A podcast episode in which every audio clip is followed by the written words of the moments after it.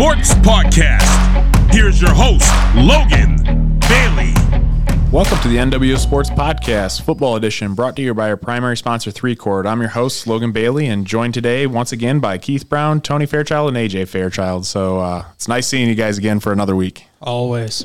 Greatest greatest Tuesday of the fall season. Oh my gosh. well, you Logan, you brought it up. It's week seven. Holy moly. Season's flying by. Yeah. It still just it seems like the other day we're here in, in early August and kind of got you guys together like you guys want to do this football show and uh, you guys all jumped on board and I feel like it's been pretty successful Yeah, ever this since. Is, so this is uh, one of the favorite part of the week, really. Yeah. Uh, Tuesday and uh, Friday and Oh yeah. college football on Saturday. It's, uh, good. I want to give you guys a shout out uh, for being patient with me, coaching eighth grade football, and coming back from Ayersville, and and uh, had to get stuck behind a six mile long train. I don't know. I, I keep I keep exaggerating as we get here, but it was long.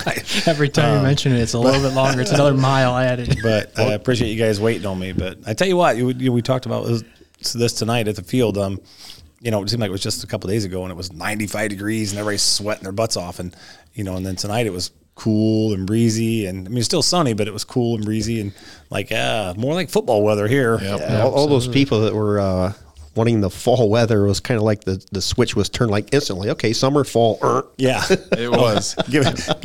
Making fun of Lieb because Lieb's always said that watching our football uh, broadcast. But I walked up there as Lieb was handing out food after the game. He's like, "Ooh," I'm like, "He's I'm not used to this yet." I'm like, "Yeah," kind of like he said, "Just one day it's 90, the next day it's 60." So It was nice too this weekend because I mean, like you said, it's true fall weather. And uh, Saturday, uh, we ended up going to my parents' house and uh, we had a cookout. We put on the we had this big ten foot inflatable screen and put put on. wow.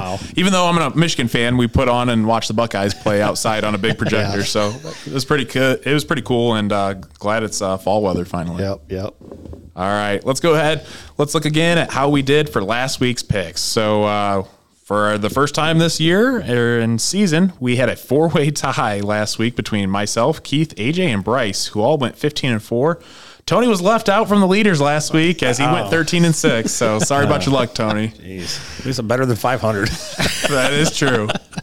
For the running total on the year, Keith remains in first uh, with a 94 and 26 record, which is pretty impressive. AJ's in second with uh, 92, or 92 and 28 record.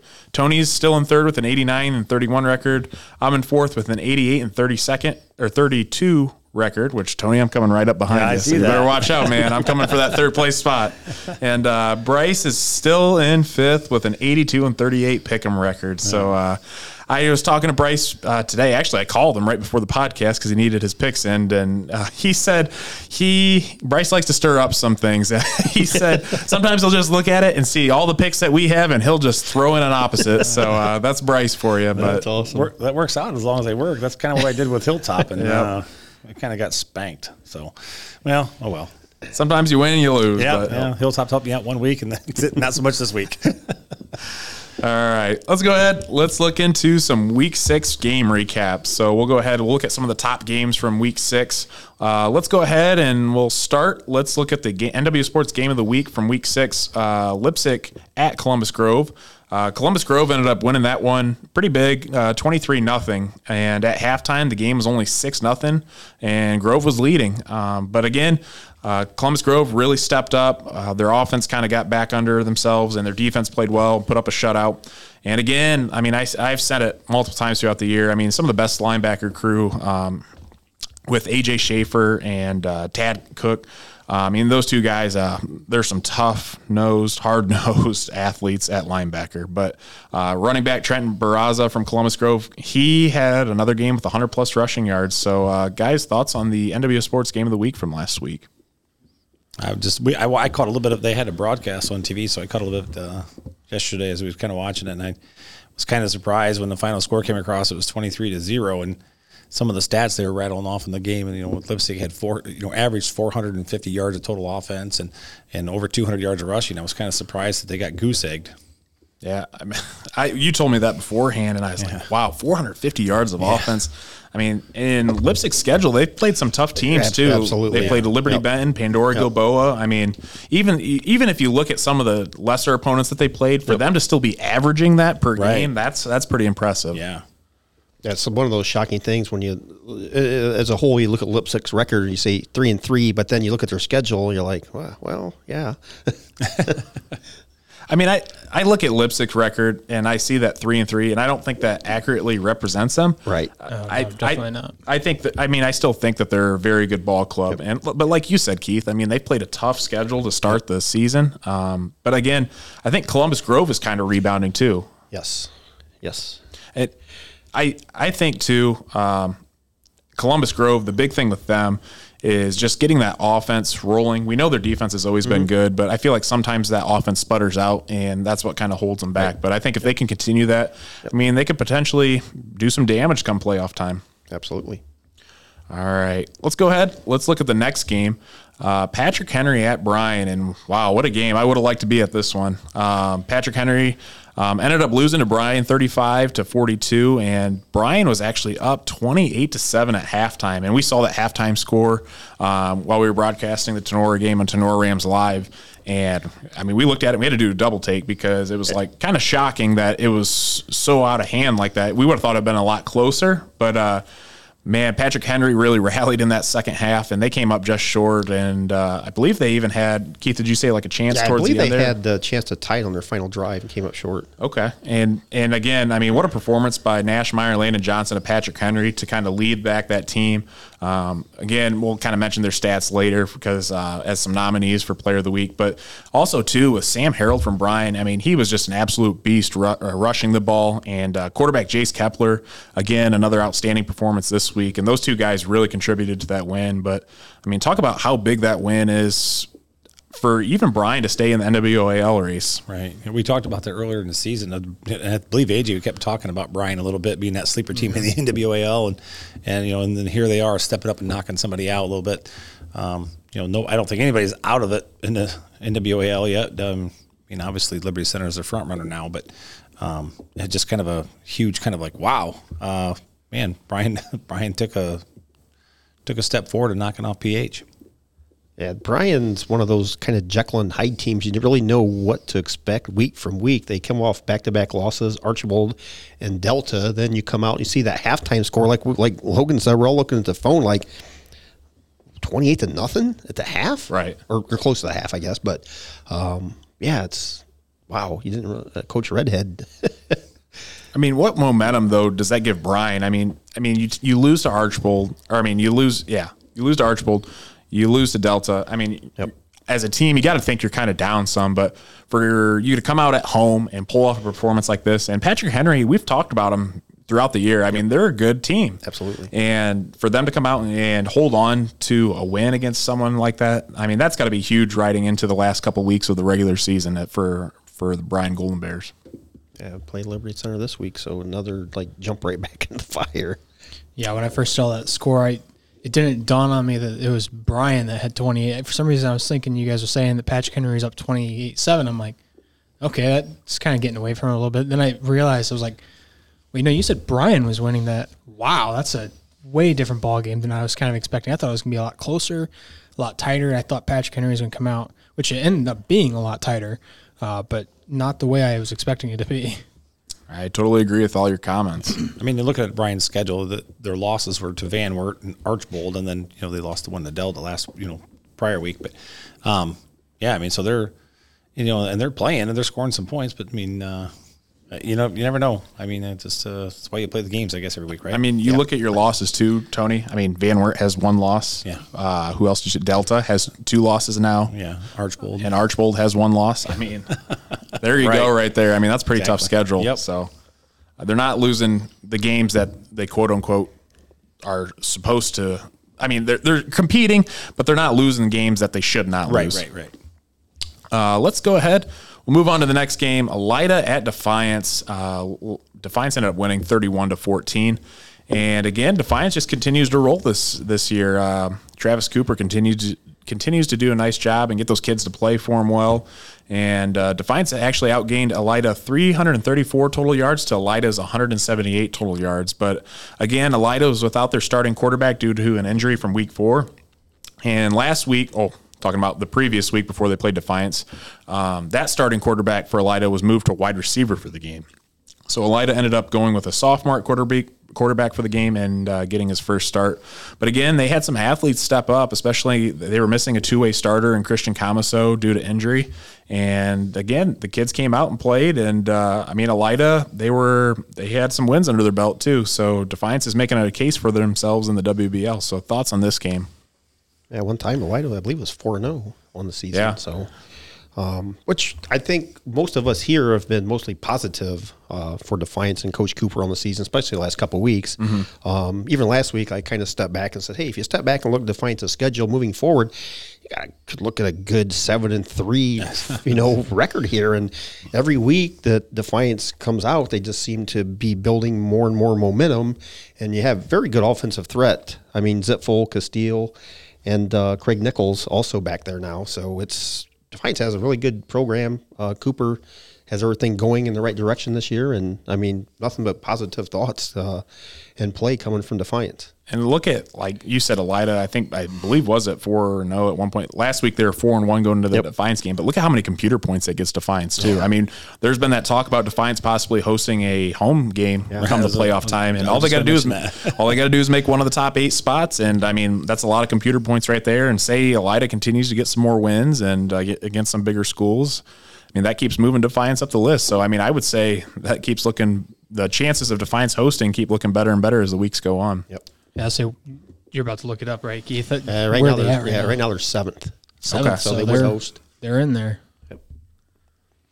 Yeah, I, did, I kind of cracked Defiance for that. It was a hot take of Defiance going to host a game. I said, uh, Defiance isn't going to be hosting if it's a Division Seven game, right? But um, no, Defiance is again. You know, we just kind of see these like, uh, you know, we we talk about the, the you know the front runners like the Liberty Centers and the Archbolds and, but you know, in Van Wert, you know, then you got these sleeper teams like Bryan and Defiance that are just going through and just taking care of business. And next thing you know, you look and you're like, wow, um, Ayersville's another one. You know, that's talking about the other teams, and and all of a sudden here comes these guys kind of out of the shadows, like, hey, Right. uh, we're still here. We haven't gone anywhere.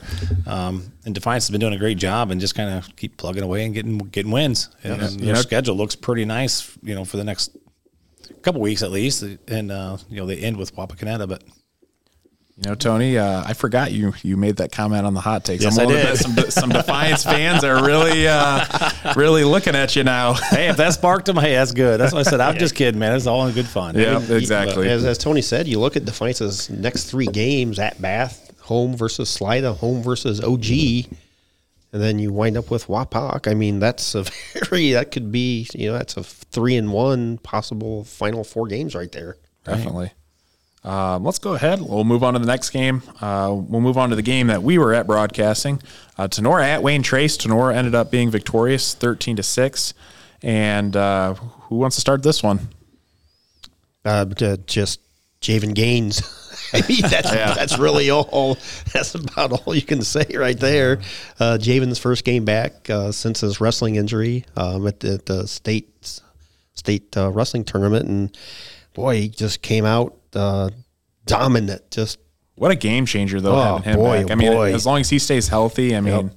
didn't you say he had? A, I mean, we watched it, but I don't know official statistics. You said a couple uh, pair sacks and I think he had six tackles. This is unofficial. Six six uh, tackles and two sacks. and a, a handful, probably close Yep. to four or five tackles for loss, Yep. maybe. I don't know. I mean, he was just Uh, he was- ripping through that offensive line, and I mean, especially like we saw too. That game was a true defensive battle. that there was- was not much offense Right. from either side. So That was one of those old school heavyweight fights that, like your dad or something, used to watch back in the day, like Evander Hol- Holyfield and Mike Tyson or something.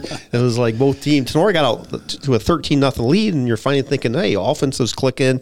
After that fantastic play by Dominic Graziani, Yeah. like he scrambled to the near side, then came back to the far side, hit uh, uh, Brandon Edwards out there and took it in for the touchdown, but.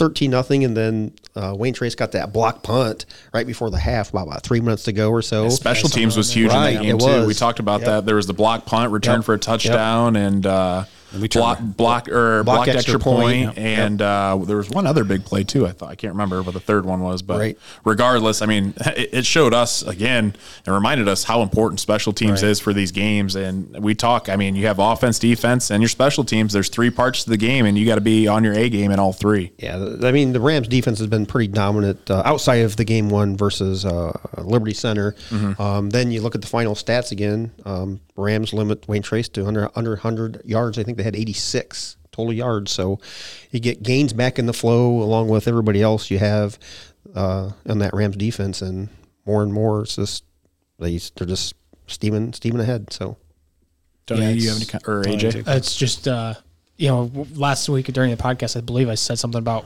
Wayne Trace has this curse to them this year for any opponents coming into their field that play them. Seems like turnovers are a problem, errors, like mistakes are made all over the place, and we saw a lot of that in that game. Uh, there was, I think, Tinora had a fumble.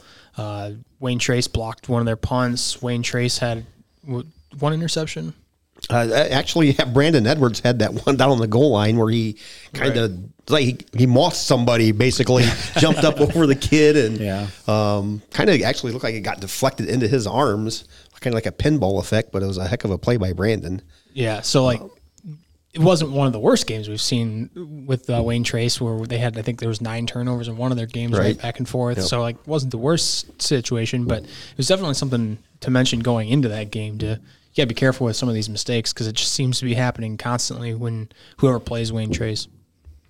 I, I just, you know, Keith, what was the Rams' total offensive numbers? Do you know? Um, offhand, I don't know. I, I can I can get it real quick. I do remember though in the second half, Yeah. Tinora came out and had I believe 37 total yards of offense. that's what- yeah, exactly. It's It was, I think, it was just without like getting in in, in in in depth research. I think we had about 150 yards at the half, and most of those were rushing. We had that touchdown, that 33 yard touchdown. Yeah. so probably roughly about 180 or so. Right, right. Yeah, just it just um you know, I, I'm gonna I'm gonna talk about the elephant in the room and just the offense just sputtering. Um, you know, and, and it seemed like with Graziani there was kind of a spark, and um, you know, and Keith mentioned the great play he made. At, at, you know, we- I don't think any of us really know how he got loose, but all of a sudden there's two guys there, and all of a sudden he's going the other way. I'm like, what? How do they not tackle him?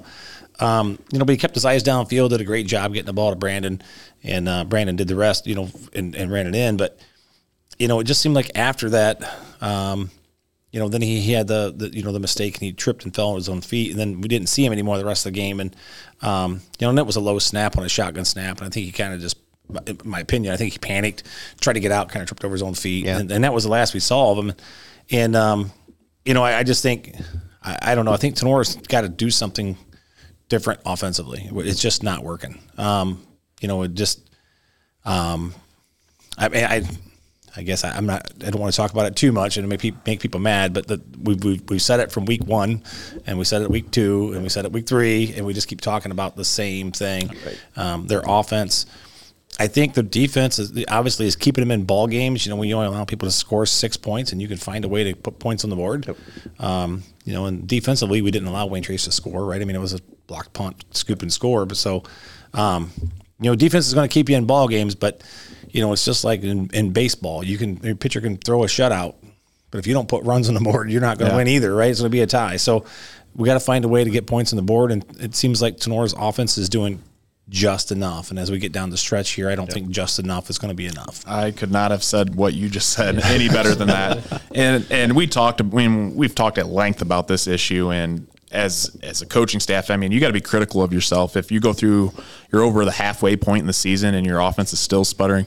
You got to be self critical, and you got to put the best players in those positions that are going to give you the best chance to win. Like Right. when I was at college at the University of Findlay, our coaches didn't care if you were an All American, and actually we did. We had an All American offensive lineman, and the one of the hardest decisions my coach ever made was replacing him for someone else. But he believed in his heart that that was his best chance that season to let us lead to a win. And I mean, he benched an All American and replaced him with a different offensive lineman. And how tough of a decision would that be as a coach? I Yeah. mean, he still to this day he wonders if that was the best. But he knew uh, something had to be done at the time. Mm-hmm. Yeah. And I think too. I mean, you're putting up 180 yards of offense, 37 in the second half. And we talked to like the quarterback situation. Right. You got to figure that out because, and we've talked to. Um, as far as Gavin Eckert, he's a great athlete. Yeah, absolutely. I cannot say enough about him. And as a defensive back, I've I've liked him the last few years. Ex- last year, honestly, he was him and Cole Comiso, probably one of the better two beef defensive backs, one two punch for in the area. But um, I think almost move him somewhere else and put him in a position to make some plays. But I really like Graziani. I know he slipped and fell in that one play, but to me, that's not enough to No, especially after to bench the him the rest of the game. After he made the other play. Yeah. Right. And and the thing is too, he's just a sophomore. So I mean, you get someone like that in your program, you know, get a couple games under his belt. I mean, you're looking at the future of the program here. I mean, you're right, looking in for years to come. You're not just looking for this year. And again, put Gavin in some places where he can thrive Absolutely. and catch the ball. I mean, he's a good receiver too. We've seen in the past. So I think, like you said, Tony, I mean, they got to get the offense figured out because you start playing some tough games down the stretch. You got Ayersville, you got Edgerton. Um, and then you make playoffs. Your offense has to do way more than enough, Right. Especially in Division Five, or Division Five, Region 18, and Yeah. we've seen some of those teams that are in there. So Yeah, I mean, you're going to be facing the you know Liberty Centers and the Archbolds and the, you know, and I honestly, it, the the Liberty Center game, they, you know, we ran the shotgun a little bit there, and I look at the, per, my perfect thing would be put Graziani, whoops, put Graziani at quarterback. And put Eckert out there to catch the ball. I mean, that, Right. you know, we always talk about put your jackrabbits out there and let them run and find somebody open. And I think that would, you know, you could really spark something there. You know, getting Gavin, like you said, in a different position. Um, I just think it looked good when he was in there, and then as soon as he came out, the offense just kind of fell off the table. Yep, I agree, and I think it just makes him more multidimensional too. Right. I mean, um, I, I believe at times they become very one-dimensional, and everyone and their brother knows. And we kind of saw it with Wayne Trace. They made adjustments at halftime, and their linebackers were filling those holes at the line right away. I Yeah. mean, there was no time spent because they did not respect the pass at all. So, Yeah, absolutely. I think going forward, you got to open that passing game up and uh, have someone back there that the teams can respect. But again, uh, both kids we talked about, nothing against either of them. They're both great athletes. Absolutely. Just saying what we personally think would be better for the team. Right. But they both, I mean, defensively, Tinora played great again. Um, you know, like you guys said, Javen Gaines just, I actually ran into him to the gas station uh, uh, Saturday and um, he was talking to me and I asked him about the little dance he did. He's like, I told coach I was going to do that. So I did it. I was like, ah, I would love it. You know, back out there enjoying yourself. And he Yeah, said, he said he felt great. Um, no issues whatsoever. So he Good. said he's That's ready to go. Good I deal. mean, just just like trying to uh, just cap it off a little bit, but that's just one more piece of the puzzle you throw in there, and you really have nobody to double team. I mean, I guess you double team Javen now, but that leads everybody else up the open up front there. So exactly. like Graham and all the others. So talking about that little like dance he did after you know making plays those are the kinds of things i like to see in football teams in high school have fun with it you Yeah, know, this is high school Yeah. football it's not the most serious thing you're going to have in your life it's a good time to go out there enjoy what you're doing c- and live it up live in the moment because you've only got four years of it you know some people are lucky like logan here and get a couple extra years but for the most of us you know enjoy your time playing football because you're going to miss it yeah. I, I totally agree with you, AJ. One thing I'd like to see more too is kids get in the end zone and celebrate with your teammates. Like my my coach, Coach Allen at Findlay said, um, touchdowns never scoring touchdowns never gets boring. And I mean, there's a truth to that. I mean, you, you bust your butts in those games to put the ball in the end zone. Go down there, celebrate with your teammates. Obviously, nothing excessive. Right. You can go down there, pat them on the butt, give them a high five. You know, get them hyped up. I mean, you guys just scored a touchdown. I'd like to see a lot of teams do that more too. So. All right, let's go ahead. Let's move on to the next game. Van Wert at Ottawa Glandorf, and uh, this one was kind of surprising at halftime. This game was ten to ten, but Van Wert ended up winning thirty-one to sixteen. So, um, I was pretty shocked about this. I mean, we kind of seen Ottawa Glandorf struggle a little bit this season, but uh, you guys have thoughts on this game? The only thing I thought was when we saw that score, I thought, what? I mean, it, um, Van Wert just scored 70 points, and now they're tied with OG, who's been really been struggling this year, and they're tied 10-10. It's kind of like, uh, what happened? Only thing I can think maybe is that Van Wert kind of glanced past, yeah it's you kind of know, what OG thinking. and and uh, you know, kind of like, hey, we got halftime, like we got to wake up here, right? I, I look at Ottawa Glandorf and I just can't fathom where the what kind of feel I'm getting from them. You know, week one they play at home against a very good Eastwood team. They lose zero to seventeen, which is not terrible. They play at Wapakoneta week two and only lose that game by seven points. And we know how good Wapakoneta is. I mean, they beat Van Wert. Absolutely. So that's another game. But then you go ahead a few weeks later. Um, you look at them playing Lima Bath, and Lima Bath has uh, what zero wins, I believe, One. or one, No, maybe. or uh, yeah, I don't. No, OG has one. Yes. Yeah, yeah. Lima Bath has zero wins, Yep. and they only win that game fourteen nothing. So it's like they're just kind of all over the place. I feel like if they could get on a constant rhythm, they'd uh, they put up a battle. But I, I don't know. Week after week, it's like you don't know what you're going to get out of them. Some and uh, they got a game with Defiance coming up. I'd like to see that matchup. I mean, I think. Uh, if Ottawa Glandorf wins a couple games, and I think that would be a pretty good game. But uh, you guys have any other comments on this? Yeah, game? it- it- when I when I guess after all the, the the results came in and you saw the final score, but you saw the halftime score in comparison to this one, it's kind of like the Ayersville and Hicksville score we saw it was eight nothing Yeah. at half. Like like like uh, Coach Fairchild said, you kind of almost wonder if you go through the motions and everything. You see a team on paper, here's the record, and there's this. You, you show up, you go through the motions, and before you know it, at halftime, it's you're heading in the locker room. It's 10 10 and you're getting screamed at by your coaches. and on the other side, like if you're Ayersville playing Hicksville, Coach Mickey probably just unleashed on those kids for a couple seconds to, you know, um, kind of get your head in the game. Hey, it's a four quarter game here. Let's go. Well, like so, somebody here mentioned earlier, there's a reason we play these games. Yep. Yep. You know, you can't overlook anybody because you can always lose a game that you uh, shouldn't lose. we could probably go through the last two or three weeks and just pick out on paper two or three that, hey, these Absolutely. just it, it- you look at the halftime score or the final score, and you know they're, they're kind of some head scratchers and a little bit of shocking. You know, like hey, is your was your head in the game the first half, or you know, You know, and sometimes you know, from the coming from the coaching side, sometimes you just get out there and you go, and they, they schemed you really well, and they, Right, they yeah, found they found true. something Yep. with you that they hey I can I can, you know I Yep. can kind of pick at this, and, and they, you know, they just kind of pick at you until you get in halftime, and then you start talking to your guys and like hey what what happened? Yep. And uh, oh all right we'll take care of that, and then you know then they, they kind of take care of business after that, but. I give give uh, OG credit. I mean, they they played you know one of the better teams in the area, toe to toe for pretty much well one half for sure. Yeah, so Definitely. And I mean, and you look at that, and uh, Van Wert's been number one all year, All year, or pretty yeah, right. much all year, I believe. So um, that, uh, that that impressed me out of Ottawa Glandorf. I mean, that showed me. I mean, like I said, they just been all over, ups and downs, and maybe they can figure things out that uh, they'll get get on the win column. Let's go ahead. Let's look at a couple more games here, real quick. Uh, Bluffton was at Crestview, and Bluffton ended up coming away with that uh, with a 17-14 win. Um, again, Crestview's Crestview's another team. They started off three and zero on the season. You know, pretty good start. They uh, they had a win against Wayne Trace. Um, Parkway and Hicksville kind of down this year, but uh, again after that they dropped three more games, so they're down to a three and three record. So, uh, what were you guys' thoughts on this uh, game here between Bluffton and Crestview? Yeah, for me, Logan, it's like uh, mentally, I'm still picturing, I guess, the Crestview, the team that was three and zero, and we're like the eleventh in the state. Right, yeah, I, that's what I I kinda believe in the initial too. in the initial poll, and then ever since then, they just they're just kind of taking several steps backwards. So whether it be injury or just opponent, it's you know, um, as an outsider looking in, you're kind of wondering, you know, what's what's going on at Crestview. Yeah, Yeah. The, going into the, the picks for the end of the night here, it makes my pick for that game, uh, Liber- uh, Leipsic versus Bluffton, makes it kind of difficult. I, I tossed it around for a little while, and, and we'll get to that. But Bluffton just they've had some some good wins here, and uh, especially with Crestview not doing as well as what we kind of saw at the beginning of the year. It's it's interesting.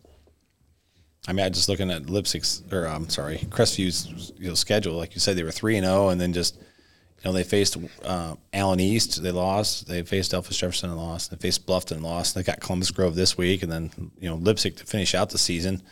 Uh, and Spencerville and Ada, and they're away. Also, three. You know they play Columbus Grove at home, and then three straight away games. Um, boy, I don't know. They they they need to find it. Um, yeah, because I got some. I got a little bit of a tough tough road to hoe here. And uh, yes, our sign did just fall down. So the the show still goes on, but uh, we'll fix it at next break. So not that big of a deal. We're just trying to get fancy with it today and uh, try to cover up all these cords here. So we're trying to elevate it a little bit. So uh, I, I was wondering what was going on there. See Logan's sexy legs. yeah, I got pants on today. I still got my work clothes on. So, but nope, the show goes on. So uh, let's go ahead. Let's move on to the next game. Talk about a couple more. Uh, eight man. Wow, big win for Holgate. Um, they ended up giving the Fort Wayne Crusaders their first loss of the year, and the Crusaders have been blowing out everyone this year. And uh, Holgate, they they strapped up those helmets and uh, they were ready to play because they came away with a 30-25 win. And uh, quarterback Xavier McCord from Holgate had one heck of a performance, and uh, those kids played hard and they came away with a victory. So, thoughts on this big win for Holgate, guys? Yeah, they said uh, uh, their first half was just amazing as far as stats from what I saw. It was uh, very impressive, especially rebound on somebody you uh, rebound to win on the on the second time around. So yeah, very impressive win by Holgate. Tony or AJ? Yeah, yeah, I just I, I saw the score and I was kind of surprised. To, um, you know, I mean, I know Holgate's been playing well, but I figured uh, Fort Wayne would take care of business, and Holgate played well, like you said. Uh, Stevie McCord put up some good stats and took care of business with those guys. It's kind of it's pretty awesome. It's a 94 yard touchdown drive to win the game. Wow, with a minute Wow. twen- 27 left. So And you know what that sets up for this week? Well, we'll get to it eventually. But the big old Holgate and Striker matchup, two local Northern Eight, uh, football teams. So I believe they're both four and one too. yeah. So wish that was wish that was a Saturday night game. oh, I Man, know that'd be that'd be awesome. I mean, that's a that's a pretty big game. So Sure. definitely one of the better ones in the area coming up. Uh, let's hit on a couple more games here. Uh, Montpelier was at uh, St. Joseph Central Catholic. And Montpelier and Coach Andy Robinson were able to come away with their second win of the season. So, uh, congratulations to them. And they won 43 to 23. So, again, um, Montpelier proved uh, proved to be enough to win the game. And uh, good to see another local team uh, and a new head coach this year get another win on the Yep, chart. I mean, that's huge for the program, especially when you're trying to establish something and get it going. And uh, Coach Robinson continue he continues to put in the effort and get his kids to play for him. So, uh, guys, thoughts on this game? I, I just looked at this, looked at Montpelier's schedule. You know, they played Antwerp, Edgerton, um, you know, Evergreen at the beginning of the season. Antwerp, Evergreen, Edgerton. You know, three losses, bang, bang, bang. Had only scored seven points, and then they, they played this Tuscawaras or whatever that is, um, and threw out forty points. Then come right back to play Eden, only threw up seven, and then they come back this week and throw up forty three points. So something something there is not you know you're throwing up 40 points or you're throwing up seven or zero you know it, um, you know something's going on defensively there or offensively however you want to say it that uh, uh, something that didn't work against everybody else that worked against those teams and you're throwing up you go from that that bit that drastic of a difference each week AJ, you got any comments? Uh, no, I honestly I don't know much about this game, uh, but Montpelier coming out with another win is always awesome. Uh, I always look forward to seeing how some of the teams at the bottom of the list continue to get their wins and slowly starting to build that program up a little bit. So All right. Well, that concludes our uh, game recaps from last week. Let's go ahead and uh, take a break to hear from our sponsors, and uh, I'll fix our sign too next time you guys watch. So we're going to take a break. Three Chord is a family owned and operated business who offers the highest quality embroidery, screen printing, sign and promotional items to customers of Northwest Ohio at competitive prices. Locations in Archbold, Napoleon, and Bowling Green. Check them out at 3chord.com. That's T H R E E C O R D.com. For any of your auto body or collision needs, be sure to check out Bat and Stevens Body Shop, voted the number one body shop in Northwest Ohio by Crescent News readers. Give them a call today at 419 497 3111 to schedule your free estimate.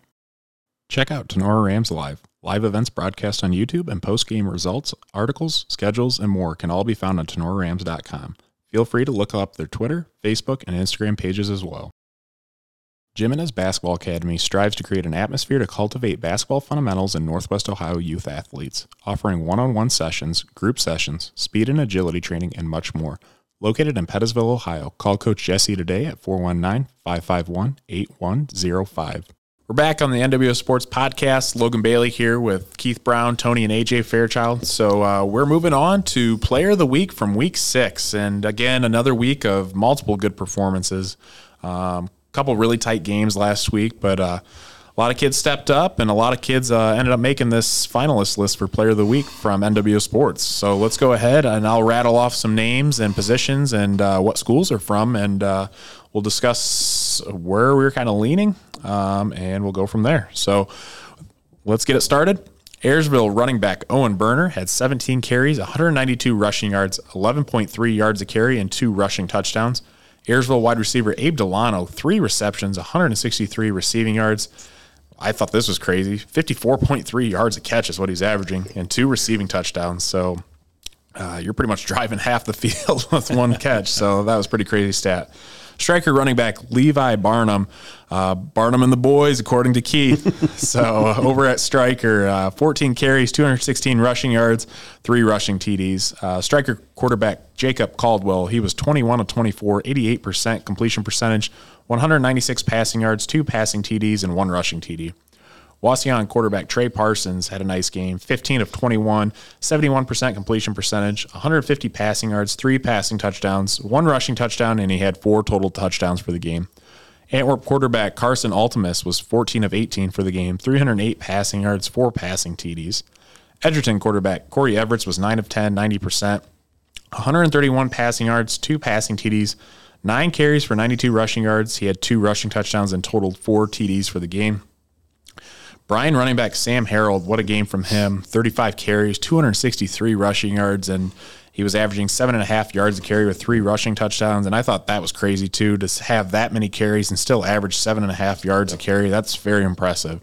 Um, Bryan quarterback Jace Kepler was 9 of 11, 82% completion percentage. He had 80 passing yards, one passing touchdown, 19 carries, 111 rushing yards, two rushing TDs, and three total touchdowns for the game. And I tell you what, those Bryan boys can run the ball. So, Holgate quarterback Xavier McCord was 16 of 19, 84% completion percentage, 259 passing yards. He had three passing touchdowns. He had an interception thrown, but he also had an interception on the defensive side of things. Archbold running back Carson Dominic, he returned again to the finalist list here 17 carries, 127 rushing yards, and five rushing touchdowns, which is pretty impressive. I mean, thinking like rushing touchdown wise, the only other person I know that had that many was probably KP DeLarber from Tinora last year that had yeah. had that many in a game. I think KP might have had six in that game or maybe five, but again, to have five rushing touchdowns in one game, what a performance from him. Patrick Henry quarterback Nash Meyer was 27 of 42, 64% completion percentage, uh, 397 passing yards, four passing touchdowns, one rushing TD, and he had five total touchdowns for the game. Patrick Henry wide receiver Landon Johnson, 13 receptions, 171 receiving yards, and one receiving touchdown. And again, they made one heck of a comeback towards Bryan, but just couldn't get it done. But again, two great performances by the Patrick Henry kids. And last but not least, Napoleon running back Andrew Williams. He was a former player of the week for us. He had 20 carries, 196 rushing yards, and two rushing touchdowns against Maumee last Friday. Well, guys, that is our list of finalists I had from uh, the stats I was able to find. And uh, who wants to start with uh, some guys that were kind of top on your list? Well, for me, I you know I look at um, you know the Napoleon running back Andrew Williams threw out another big game after that 350 yard game he had against Northview. yeah record setting performance. Yeah, and you were you were saying five rushing touchdowns. I believe he had four in that game. Yeah, I remember right. right. So, um, yeah, that's pretty impressive. But uh, you know, I, I do like Sam Harold, 263 yards. It's uh, in a, in a big game against a you know conference rival Patrick Henry. That's that's pretty awesome. Definitely. I like seeing some of these names that keep popping back up over and over again. You know, Levi Barnum. It seems like we talk about him every single week. Uh, Carson Altimus is always up there uh, with 308 passing yards. That's a lot. I know. Uh, who did they end up playing this past week here? Uh, Antwerp, Antwerp played Fairview. Oh, yep. Fairview. Okay. Um, so I, I, you know, they didn't have a super tough opponent, but still putting up 308 yards. You know, it's still pretty impressive, especially having 14 of 18 uh, so his completion percentage was pretty up there. Uh, looking at a lot of these quarterbacks in the area here over the last week, their completion percentages were pretty damn high. Uh, Corey Everett's with 90%. Uh, Jason Kepler with Bryan, he was 82%. Xavier McCord, 84%. So like some of these guys are way up there in the in the completion percentage, and that's what matters to me more so than the passing yards, because a lot of these passing yards come from post catch yards. True. Right. So m- to me, the more important stat for a quarterback is your completion completion percentage, seeing that you're throwing for you know 21 for 24 like Jake and Jacob Caldwell at striker, you know those are pretty impressive stats to me. Uh, for me, highlighted a couple. Uh, we're talking about uh, Delano earlier. He had a 76 and a 74 yard. Those are both touchdown receptions. So that's a majority of his yards right there was just on the two catches, but very uh, important and very uh, just kind of a lights out performance there on three catches for 163 yards, and we'll get to see him this week uh, on Friday night at Tinora. So, looking forward to seeing him. Um, you guys touched on uh, Sam Harold. Um, boy, that's playing against a quality defense like Patrick Henry. Um, shout out to Holgate Xavier McCord. I mean, you had to go, I believe, 94 yards to take the lead in that game late. So, I mean, you if anybody that's been on the football field and you got to go basically that whole length of the football field, and you're just thinking, my gosh, we got, are we going to get down there? But to lead uh, Holgate all the way down there, that's that's extremely uh, impressive. So, and again, seems like every week Nash Meyer's on this list. Um, again, just comes to work, brings the lunch pail, and takes care of business. So. And looking at some of the guys that were uh, really top of my list, uh, Keith hit a couple of them. Uh, Holgate quarterback Xavier McCord to, to lead a Yeah. game winning drive. Right. Like you Yep. said, 94 It's a yards. long ways. that if like Keith said, if you've been on a football field, you- I don't.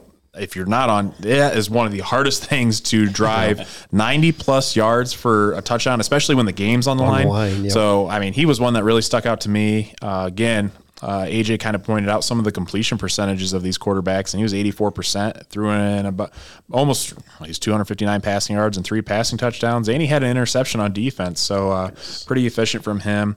Again, Nash Meyer, another excellent performance. He really made a comeback. Um, and I really like the the Bryan boys, Jace Kepler and Sam Harold. I mean, they really kind of turned things around. You know, Bryan took a couple of losses here, and uh, they kind of bounced back against a good Patrick Henry team. So those two uh, also stood out to me. And uh, we talked again.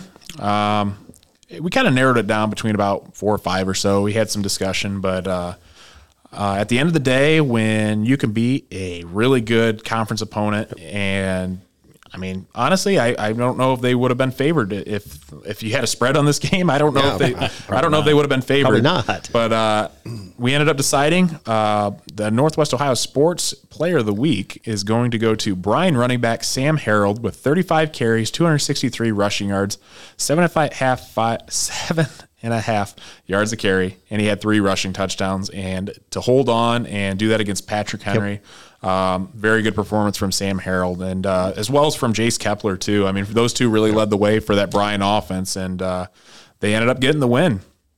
Uh, so again, uh, congratulations to Sam Harold from running back from Bryan, and the Player of the Week will receive a plaque sponsored by Bat Stevens Body Shop at the end of the season. So again, for all these kids that made the finalist list and that did not, keep up the good work and uh, try to continue to uh, make this list at the end of each week. So. Um, we enjoy uh, watching your performances and seeing you guys represent the Northwest Ohio area. Let's go ahead. Let's move on to the power rankings for week seven. And again, I'll go ahead and run through our power rankings here. Um, these were released uh, yesterday, so they were out on social media on NW Sports for Twitter, Instagram, and Facebook. So go ahead and check that out. But we're going to go ahead and I'll reveal groups of these teams and we'll discuss on how we think they are fairly or not fairly ranked. So uh, it's a it's a chance for these guys to roast me on my uh, power rankings that takes in a lot of factors. So let's go ahead. Uh, let's look at number 27 Hicksville, number 26 Hilltop, number 25 Fairview, number 24 Swanton, number 23 Montpelier, number 22 Paulding, number 21 Evergreen. Thoughts on this group here, guys? Uh, the only the only one that's you know not at the bottom yet is OG. um, but you know after kind of putting up a little fight against Van Wert, maybe you've got them where they need to be. So that bottom group is kind of a anybody's game there. Yeah, I think they're accurately ranked. But like like I said last week, when kind of went a little more in depth on these these bottom five, as we'll call it. But like Hicksville, I mean, even though they're ranked twenty seventh, go ask Coach Mickey what he thinks of the, the Hicksville Aces in, at the end of the first half last Yeah. week. Yeah, no so, kidding. Um, Coach Lucas Smith obviously had the boys ready to go, and and not to elaborate on like a previous conversation conversation from last week, but if you're these kids from Hicksville and Hilltop, and these kids that continue to go out and practice and play every single day, that first half, um, Hicksville uh, over at uh, at Ayersville, I mean that right there, it's eight nothing at halftime. So Yeah, I mean, I think you, you think one of these days, I think even looking at Hicksville at number 27, they still have a chance. They have a couple winnable games that are coming up, and uh, you think possibly. I mean, you look in the GMC, you have Hicksville and Fairview, two teams without a loss, and and they got to play each other at one point. So I think that will be a good matchup, and uh, we'll see who end up ends up winning that later down the line. Yep. Let's go ahead. Let's move on to the next group here. Um, looking at number 20, North Central, number 19, Wayne Trace, number 18, Ottawa Glandorf, number 17, Crestview, number 16, Eden. Thoughts on this group here? For me, you know, North Central, um, they're playing great, and I, you know, being at twenty, I I really think those guys probably, um, in my opinion, should be ranked a little higher. Um, they've been playing great, taking care of business. Four and four and two. I think the, the thing with North Central that I find difficult is the strength of schedule. Um, like I know they're four and two, but some of the teams they have, uh, I can't remember. Woodmore is one of the first teams. They haven't had a win for a while, but I mean, you look at two the performances though. I mean, they are playing some of these weaker per se teams, but they're blowing them out of the water, and uh, their running backs, uh, her running very well too. So, um, Keith and AJ, you guys got any thoughts? I was just kind of looking at the same thing here with the North Central and with Wayne Trace being at 19. It's kind of like I almost think North Central should kind of leapfrog Wayne Trace a little bit now. I, with Wayne Trace having uh, only two wins, it's hard to say which way it should go. I think too. You look at Wayne Trace. We got a chance to see them play. I think I don't know if that record necessarily accurately rese- represents them because I mean, you look at Wayne Trace. They tried going for two and winning against Edgerton, and they came up just short. And they only lost to Tinora. They lost to Tinora by what six points? Yep. So Seven. I mean, was, uh, 13-6. yeah, yeah. So, um, yeah, that's. I, I just feel like Wayne Trace is kind of similar to Ottawa Glandorf in the fact that they're very inconsistent and they just can't get over the hump for a win. Yeah, I think you're right, Logan. I think they're those teams like you see late in the season on your schedule, you really don't want to play them, I guess. Right, Because you they are very competitive and you know they can they can play you for four quarters. So I just, uh, Logan, I'm going to pick on you a minute. All right. All right, I'm going to pick on you. You said I could roast you, so I'm going to roast you a little bit. You roast me away. I am ready. You know, I just uh, I'm gonna go back to the North Central thing. So I I just just looking. I just I was curious after you mentioned that. I was curious. So um, you know, North Central. You talk about the strength of schedule, um, and I look at and you've got Edgerton ranked uh, 12, and I go back and look at their schedule. They played Eden. Okay. Yeah. You got Hilltop, Montpelier, Wayne Trace, and Paulding was four teams that they've four of their wins.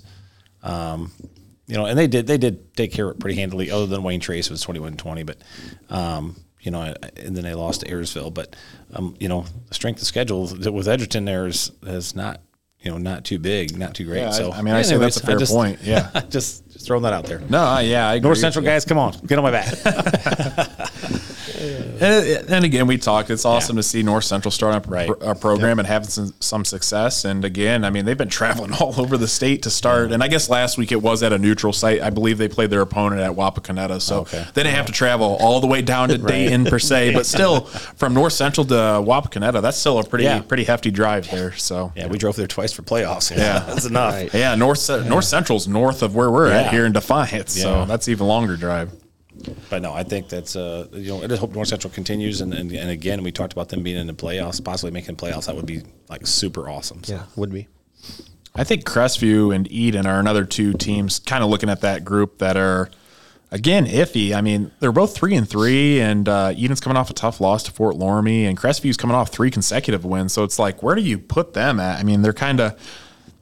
I know Eden's young, but Crestview's kind of all over now. I mean, like you said, Keith earlier, Crestview is ranked to what number eleven in the I state at at one, one point. time they were ranked 11th. Yeah, so it's like you- you're curious to see how Crestview plays against some of these better opponents in the NWC conference. So. uh Just, just looking at that region, Region 26 Division 7, um, they're, they're with Ayersville, Antwerp. Um, Ayersville's third, Antwerp's fourth. Then we go down a little bit farther there. North Central actually is 10th. Um, Eden is 13th. Crestview is 14th. If the playoffs were to start Saturday, that's where those schools are at. I'm trying to figure out. Edge, Edge, Edgerton's in there. They're seventh. So, like all the teams we're going to be talking about are, are talking about is kind of in this uh, Region 26, Division 7. And that's kind of crazy too that Ayersville's just ahead of Antwerp. I mean, because Ayersville has one loss and Antwerp has or Antwerp has no losses. so right. Uh, must be some of those schools that Ayersville beat. Um, I believe Bluffton would probably get them quite a few points, and uh, even um, Edgerton too. So those probably rack up a lot of points for the pilots. Uh, let's look at the next group. Coming in at number 15 is Napoleon, 14 Leipsic, number 13 Wauseon, number 12 Edgerton, number 11 Tinora. So thoughts on this group here? I don't really have anything. I think you got that one nailed. Yeah, just kind of talking about Leipsic with them putting up over 400 points a game on average. To see them with a three and three record sitting at 14 is kind of like, man, what is going on there? But you know, it's it's football. things happen, so it's kind of sad to see them sitting at 14 because I was expecting some really big things from them this year. Yeah, and I think too. I mean, they have a really good quarterback and running back at Leipsic, and I, it wouldn't shock me if they get back to that 450 Absolutely. plus, around there, 400 yards of uh, offense a game. I mean, that's that's pretty impressive stat. Um, but again, I think too, we're still trying to figure out Wauseon. I feel like they're a team that Yep. You know they have the talent and they've made some changes and they seem to be doing better. But again, I feel like they're kind of one that I'm still wondering about. And, and Napoleon too. I mean, Napoleon's got a couple good athletes and um, they finally got their second win of the season. But again, the NLL is tough and uh, they're another one that I, I could potentially see maybe dropping in the future, but uh, it's hard to say. So Yeah, Tinora's kind of like Wauseon. Kind of got the meat of their schedule coming up. We got Ayersville this week. Then we got Edgerton coming up in a couple weeks. So Rams ranked 11th. Um, could see them tumble a little bit here in the upcoming weeks. All right, let's look at the top 10 here. So, cracking down at number 10 was Patrick Henry, number 9 Bryan, number 8 Delta, number 7 Defiance, number 6 Ayersville. So, thought on this group in the top 10. What a leap for Bryan! Yeah, say, that's kinda- Bryan, big jump. Uh, yeah, From, from 17 to 9 this week. So, That's a big win. It Yeah, was. a huge win for Bryan. That's you know, congratulations to them pulling out that win. Uh, we've talked about them being kind of a laying in the weeds a little bit, and there it is. it happened. So I see you put Ayersville ahead of Delta though, even though they. I know. I did. I knew that was coming at some point, but it's like, at what No. point do do you jump another team? You know what I mean? Yeah, and I, and I think you know you even you know I don't know with the Bryan and Delta PH all NWL teams and I don't know those guys could go anywhere right there. Yeah. And I think too, um, someone that has really been impressing me and slowly climbing up. uh, And I had some people message me that because preseason wise, I don't remember what I had or Defiance at. I'll have to look here real quick, but uh, Defiance is uh, down to number seven this week. So I mean, we've we've been praising Defiance a lot, and they've been doing a nice job. But uh, um, yeah, at the beginning of the year, we were we were still kind of unsure because they Defiance had a rough year last year, and I believe uh, looking where did I have Defiance was 19 coming in at the preseason ranking. So uh, I mean, but if you look at them, they were three and seven last year. So um, I, I think Defiance is playing great, and they deserve to move up. Uh, you know, a big jump from eleven to seven and t- crack. I, I think if they keep winning, they're definitely. I think they'll end the season in the top five, in my opinion. Uh, I think you can see them easily move ahead of Columbus Grove. And one, one of the notes I had actually was this is Defiance's first three game winning streak since 2013. Wow. So that's that's pretty good for for the, almost if you're a a- Bulldog fan. it's almost so. a decade. So that's that's pretty impressive. That's good to hear.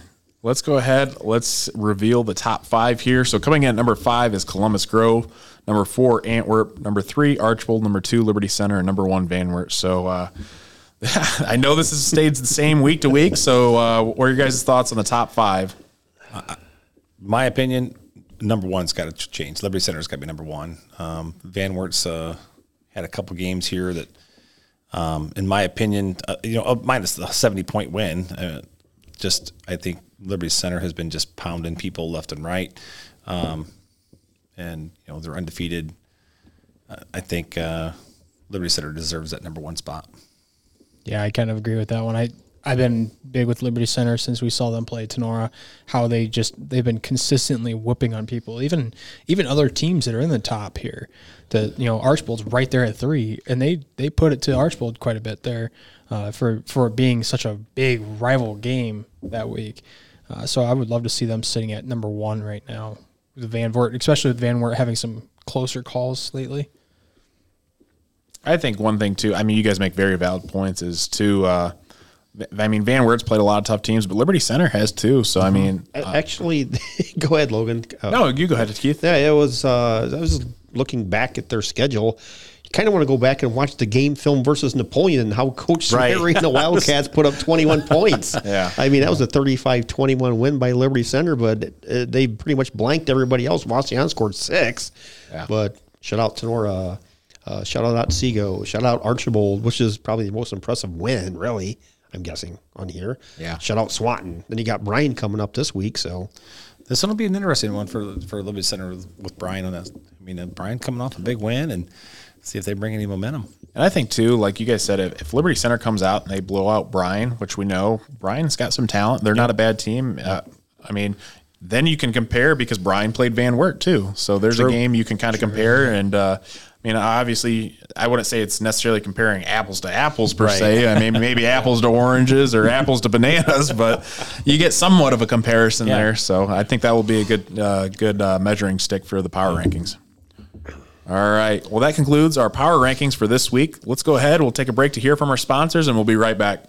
Fairchild Family Chiropractic aims to help families to get better together in the least invasive way possible. Dr. Fairchild focuses on the neck using the Blair technique and Palmer package, adjusting to correct spinal misalignments. Located in Defiance, Ohio, call Dr. Fairchild today at 419 576 5070 to schedule an appointment. Northwest Ohio Basketball hosts premier basketball tournaments for boys in grades 3 to 8 in the area. Upcoming tournaments are right around the corner. Give them a call today at 419 283 5296 or check out their website at nwobball.com. Crystal Vasquez of Amerimaid Realty is a top real estate agent in Northwest Ohio. Crystal's compassion and enthusiasm allow her to find that special property or house just for you. Located in Bryan, Ohio, give her a call today at 419 799 1243. It is that time of the podcast, and it's the hot takes. So, uh, boy, do we have a couple good ones. And uh, thanks to our good friend Michael Hearn, and uh, he sent in a hot take. and uh, that hot take, starting off, was Keith Brown would win a 100 meter dash if the four of you raced. Hashtag hot hot take. Oh So- my word! Yeah, it would be. uh, well, as, I, as as these gentlemen just saw between uh, segments here, I had to get up and stretch because I had a cramp forming in my leg. So, a hundred meter dash. That's a long. That's a length of a football field. long and some. I believe it's uh, 110 yards. yeah, it's Maybe uh, Man, he might win the, the race to who's going to puke first running that. that would be a uh, yeah, 10 years ago I probably could, but now, man, You know, we would have to make like that. a race to the 50, stop, then go the next 60 yards. take a hydration break. I think that'd be one of those uh, you would want to make sure you're videotaped because I'm pretty sure somebody's going to eat it about halfway down. The legs are going to give out and face plant. I, I feel like that's something we would have to do for like a charity event. we could raise some major money for that and uh, and see how that goes. But uh, yeah, I don't know. That'd be interesting. So somebody wants to donate some money to the NWO Sports uh, podcast, maybe we'll get it together. We'll go out there, we'll videotape it, and then We'll do, we'll do it at halftime of the, the final game. Or There you go. Oh man, we do it. At the, yeah, we do it. Do it at halftime of the final tomorrow game. you, you know what we should do? I'm gonna make a poll about this. So. I'll go ahead and release this podcast, and I'll make a poll, and we'll see uh, who people vote out of the four of us who will uh, who would win in a hundred Oh meter dash. So I think that'd be great. We can talk about that next week. So. Keith will be training. No, no training. I don't have time for training. Oh man, that'd be fun. Eat, We- sleep, and work. That's about it. that's a good one. He'll be So running at work. He'll be doing sprints at work. Keith will be on the hamster wheel. Yes. That's a good one, Michael. so awesome. uh, thanks again. We like uh, we like having some fun. So So Michael does a fantastic job down he does. there. Yep. Absolutely. And be Check- sure to yeah. Go ahead. No, I was go just ahead, gonna I was gonna give him a shout out. So go ahead, Keith. No, yeah, he does. He does. As you guys could probably hear during our commercial breaks, you're like, "Oh, that game, that name sounds familiar," or "that that voice sounds familiar." Occasionally, we'll team up during the baseball season and do a game or two together. But Michael does a great job down there. Uh, his podcast, try and listen to that every chance I get. Around the Hearn. Around the Hearn, correct. Um, does a fantastic job down there. So thank you, Michael. Yep. Another, uh, like we talked about too, there's so many great um, outlets here in Northwest Yeah. Ohio. And he's another one that continues to uh, to showcase these athletes and uh, keep everyone involved in Northwest Ohio sports. It's more of a subject later on. It's not a hot take subject, but it'd be great to like get like Garrett from the Bull and some of these other ones around. You don't really hear too much around because I guess Garrett's our region, but Michael. you don't really hear like people that don't know of him in our area. Um, to get him in, talk to him a little bit, and, and get his thoughts, and Garrett from the Bull and stuff like that, and just like sit down and kind of like we do here, just add a couple more people to it, and just Yeah. hey, that'd be a, that'd be like a a great big time. table. Kind of end of the season. Hey, just come in and start talking. Right, yeah. be That'd be awesome. really cool. I think Keith needs to call somebody out. You know, it'd be the NWO Sports versus around the Hearn. Awesome. But no, that that would be a cool idea. And I mean, nothing better than a bunch of guys sitting around a table. We'd and, never uh, get out of here. What, right? what We- time is it? Eight fifty. Have to take the clock off the wall. So no, nothing better than uh, a bunch of guys uh, sitting around on a weekday talking some high school football. so Yeah. all right, that was a great hot take. Let's move on to some other ones, uh, a little more serious. So no more about uh, Keith winning some uh, hundred meter dashes. So which that's debatable. So. Very. Let's go ahead. Let's move to the next one. Brez Zipfel is a top five quarterback. And for those of you do- who don't know, um, Brez Zipfel is a quarterback from Defiance High School, and he is a sophomore. And uh, I kind of looked at this, and you know what? We've talked about Defiance, and uh, Brez is just one of those kids that continues to go out. Um, and we kind of talk, I would say, a little bit more I don't know, flashy per se with his stats and that are eye popping than like a Zane Zider. But I mean, Keith, you mentioned earlier he goes out there and the last couple times pair touchdowns and what close to 200 passing Yep. yards too. So, um, I mean, you look at top five quarterback in Northwest Ohio as far as teams we cover. I mean, uh, the I don't know whatever you want to say the cutoff line is for Northwest Ohio. I mean, we don't really consider like the inner city Toledo schools and stuff like that. Just kind of essentially, it's like a 30 mile radius from Defiance, Ohio, is what we cover because that's where we're based out of. And uh, I kind of looked at some quarterbacks, and you know, I was looking at like a Nash Meyer from Patrick Henry. He's he's been amazing this year. Carson Altimus. I mean, I think those two are definitely in the top five. Number one, I I think in my opinion, quarterback in Northwest Ohio is Aiden Pratt. So he's in there. That's three. And then you kind of look.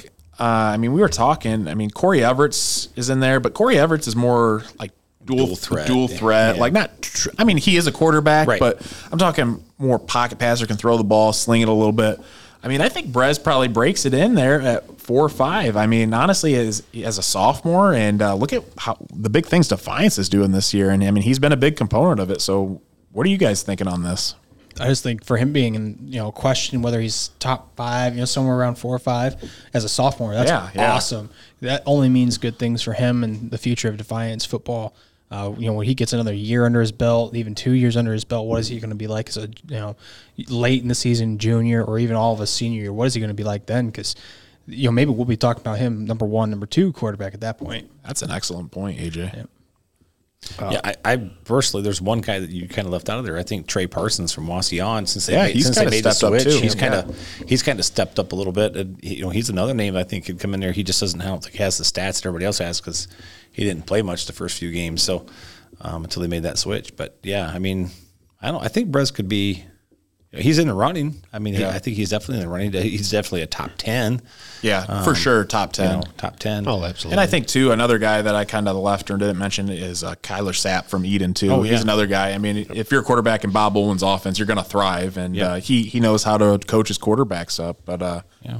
Yeah, I mean, I like your point. I mean, he's definitely top top ten, and like like going back to what AJ said as a sophomore, though. I mean, really for him to be thrown into this conversation, wow. I mean, what a what a job. So I, I guess like if, if you're looking at it as like a Coach Fairchild point of view, if I'm Coach Cooper, I'm like, if I got Craig Nichols and uh, uh, Rogan Castile back there, do I really want my quarterback in the top five? you know what I mean? It's like, Yeah. boy, I just I just want to hand off and go through the hole and pitch it outside and maybe throw it 15, 16 times a game because I got these Yeah. two horses behind me. So Right. And we and we talked too a little bit off here about some of the youth Defiance has. Brogan Castillo, I believe, I think he's a junior, not not 100, percent but I know he's not a senior. Craig Nichols is unfortunately a senior, and he's doing big things. And and but you look, and I believe I was talking at work today that uh, Defiance Defiance's offensive line, I believe four out of five of them are coming back at least next year. So I mean, Wow, that's you get a year of experience under all their belt, and I mean. They're already doing well this year. I mean, it makes you think you get all these athletes come back and you throw in Anthony Wilder. Um, he's put out at wide receiver for Defiance. He was their leading rusher, I believe, the year before. So, I mean, he's another weapon that they have, and uh, I, I think they've got some good talent there. And I mean, you throw in some good coaching by Coach Cooper. Man, I'm excited for Defiance Bulldog. I mean, if you're a, if you're a Defiance Bulldog fan, I mean, you better get excited for these next couple of years. Yep. It's almost like you wish they were playing home this week just to see the, the crowd that would come out Oh, to yeah. support uh, support the Bulldogs. So That's what I've said before too. I mean, the more you win, I mean that's that's contagious. I mean, you start winning week after Right, week right. after week, your crowd starts growing. You it's just a buzz in the community. Yes, I it's just like say. like like we were talking last couple of weeks actually. Like you know your aunt that doesn't go to football games ever, but she starts hearing everybody talk about Bulldog football. She's like, "Hey, can I come Friday?" Yeah. And before you know it, you got grandma and aunt and all these people tag along Yep, with you yep. to Friday night football. So that's awesome. yeah, it's I mean it's good to see. So I mean, I I think definitely like you guys said, top ten for sure, borderline top five. But uh, again, I mean, there's a lot of good quarterbacks we've seen in the area, so uh, pretty good hot take. And uh, again, Brez, keep up the good work. I mean, Defiance is doing some big things. Uh, let's look at the next one. Uh, North Central will win six games and make the playoffs in the first varsity season. Very impressed by the Eagles, and we've kind of hit on this time and time again. And uh, again, all these hot takes are anonymous, and we appreciate you guys sending them in. But um, again, I'm still thinking. I, I I think at this point in the season, I think it's a no doubter that North Central will will make the playoffs. I mean, they have enough computer points, I think, at this point, and I think I think that it's it's almost clinched at this point. So Yeah, I mean they're gonna they're gonna win at least one more. I, I would believe play- they're playing they play Hilltop, Hilltop, so. playing vert, you know, playing at home against Hilltop, and, and I don't know anything about Summerfield and Whiteford. The last two games, Erie Mason they played this week, and um, I just uh, I mean they're definitely going to be a five win team, and I like you said, Logan. I think with uh with the p- computer points they're getting, that I think they're they will be the playoffs. And especially with the playoffs expanding to 16 teams, that's so many teams. And we've seen teams in the past, even if you have a losing record, you can still make the playoffs. And at this point, as many wins as they have, which is They're four many? and two. Four wins. Like I said, they're going to be five and two. They'll be there's no doubt in my mind they'll beat Hilltop, so they're going to be five. There's five wins, and just got to win one more to win six. I think that one's a good hot take. yeah. I mean, uh, AJ, you got any comments or Keith? No, like like you said, I don't know a whole lot about the the last two teams they play there, Summerfield and Whiteford. Uh, don't really know what they're like. So if uh, you know if North Central can pull out the win this week, then that pretty much secures that six. Because like you said, I think they'll beat Hilltop.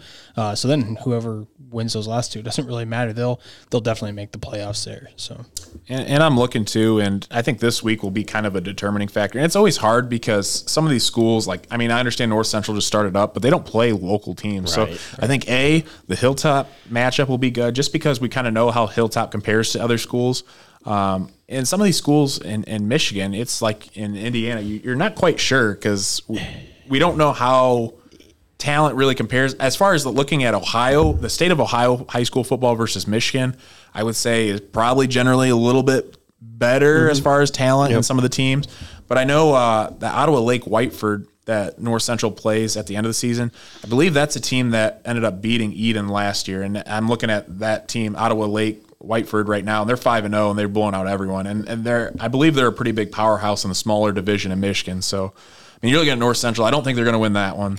But you look at Erie Mason this week, who they play. They're four and zero. But again, it's like we don't know some of these teams Yeah, in right. Michigan. So You just kind of pull for them, and Yeah. you know that's really it. and you look at one of these other Michigan schools uh, at this point, uh, Petersburg, Summerfield, Michigan. They're two and three. So I mean, you look at just looking at records. I mean, that's got to be a winnable game. So again, um, six, possibly seven wins coming up for uh, North Central. Yep. Yeah, I, I mean, which we've discussed multiple times in the past. It's really good for your. I'm not sure as- far as if they have like a junior high program or or whatnot, but uh, I'm sure they have flag football. But just those kids like that are in the elementary level now, and they see, hey, this varsity team, hey, let's go check out this game, and they're continuing to win. So it's just kind of actually what you want is you're building it from the ground up. So you're going to have all these kids in the upcoming years that just, hey, let's go play football. So And I, I was that's just looking up to like for the community. Do you know how many people? What would you say the population is of, of Pioneer? Oh boy. Five thousand. Wow, About fifteen hundred people. fifteen hundred people. Wow. Like how excited if you're in that community where I mean I imagine I mean obviously it's it's not really a. I mean, it's a small town, but I mean, people are probably spread out. But I mean, people are going to talk about that. I mean, how exciting is that Right. for a community? Yes. Uh, of just under 1500 people 1500 people i mean for your football team to just start in your community you know gives people something to do on friday nights in that area i mean that's that's just awesome That is great. Yep. I, I had to look that up because i was curious i was like man you know i'm curious on what the population of pioneer ohio is but uh, that's awesome to see Yeah. Let's go ahead. Let's move on to our next hot take here. Um, and we'll probably discuss this a little bit in our predictions, but Montpelier will upset Northwood.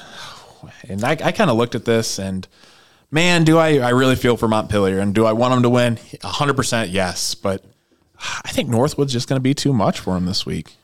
I think I Northwood, agree with you. Northwood coming off a big win last week against Hilltop, and um, I just, I don't know. I don't, I don't think Montpelier's ready.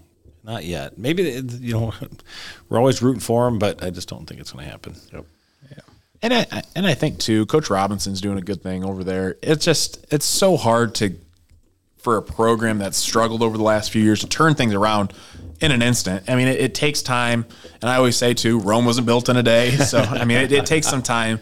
Do do I think that Montpelier were upset Northwood? No, but. I think more they might make it a close game. I mean, that's what I'm, I'm kind of thinking too. I mean, Montpelier's coming off their second win of the game, and uh, I'm sure those kids are excited, and I'm sure they put up a good battle against Northwood. Let's go ahead. Let's move on to the next hot take. Uh, I looked at this one and I wasn't sure if this was a, a gash towards Edon or not, but someone was saying out there Edon will miss the playoffs, and I was having to do some research and look here, and so Eden's currently three and three right now, and they sit at number thirteen Yep. in Division Seven, Region twenty six, and you look at some of these other schools and for again, it goes back to the point that there's 16 teams. I mean, that's a lot of teams in a region. yeah. I mean, Yeah, it, it's to the point where it's. I mean, it's kind of hard to miss the playoffs. It is. Do you know what I mean? Uh, Don't get me wrong. There's a lot of teams, but you allowing 16 teams in every region in, it's. I mean, that really opens the door. Um, you know, for, for teams to get in, and, and I mean, like you said, you have a losing record to still get in. So and I look too. I can't believe that looking at this that Leipsic is sitting 19. You took the words right out of my mouth. you know, if Leipsic Absolutely. if Leipsic gets in, you say maybe 14, 15, 16 seed, they they might give you a, run- the number one, two, or three seed a run for their money. Right. I mean, I, I'm just shocked by looking at that. I, I saw that earlier and I was going to bring it up, and I was like, how is Leipsic 19th? you know, but It's- you know, getting back to Edon, I, I just don't know. if I mean, they they're playing Hilltop. That's definitely you know a winnable game. Right. Point wise, I don't know that's going to get you too many points. No. That's- That's the I mean, problem. you get your first Right. round points, and you get uh, who did? Oh, points from Hilltop and North Baltimore because I believe yeah, Hilltop beat North Baltimore, so you get a couple points there. I mean, them having one win if they beat them is better than no win. So I mean, that gives them some points.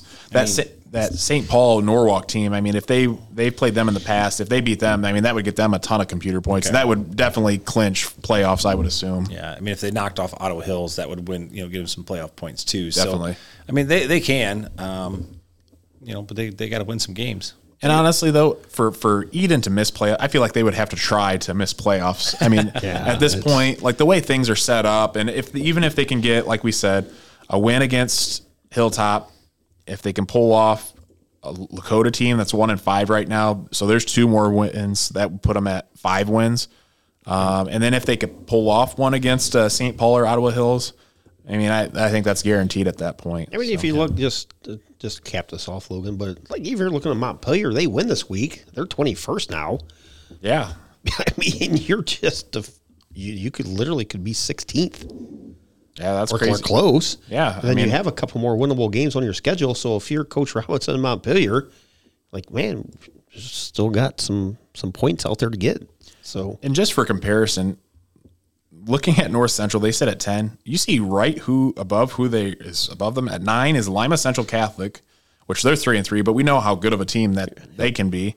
Um, and you have Pandora Gilboa at four and two, and Edgerton at number seven. So I mean, you're throwing North Central up with s- some of these teams that we know are good, Right. And uh, you look at Pandora Gilboa. I mean, they played a tough game against McComb. I know that we don't cover them, but they also beat Leipsic. Uh, they barely lost to Columbus Grove, and uh, they beat Bluffton. And those are all teams that have some wins under their belt. So that's crazy. Just when you throw North Central as far as point standings into that, and uh, that may be something to consider. So Yeah, this is my favorite time of year right here. Again, to the last three or four weeks, and you you go to uh, uh, Joe's page there, and he's pretty much have, has everything summed up by Saturday Saturday morning. So Yeah, and that's always a good. Re- we like to use Joe Eitel for for those of you you don't know. I mean, that man puts in. I mean, I can only imagine he's collecting scores hours and hours and hours and putting them in for points re- to be released. Because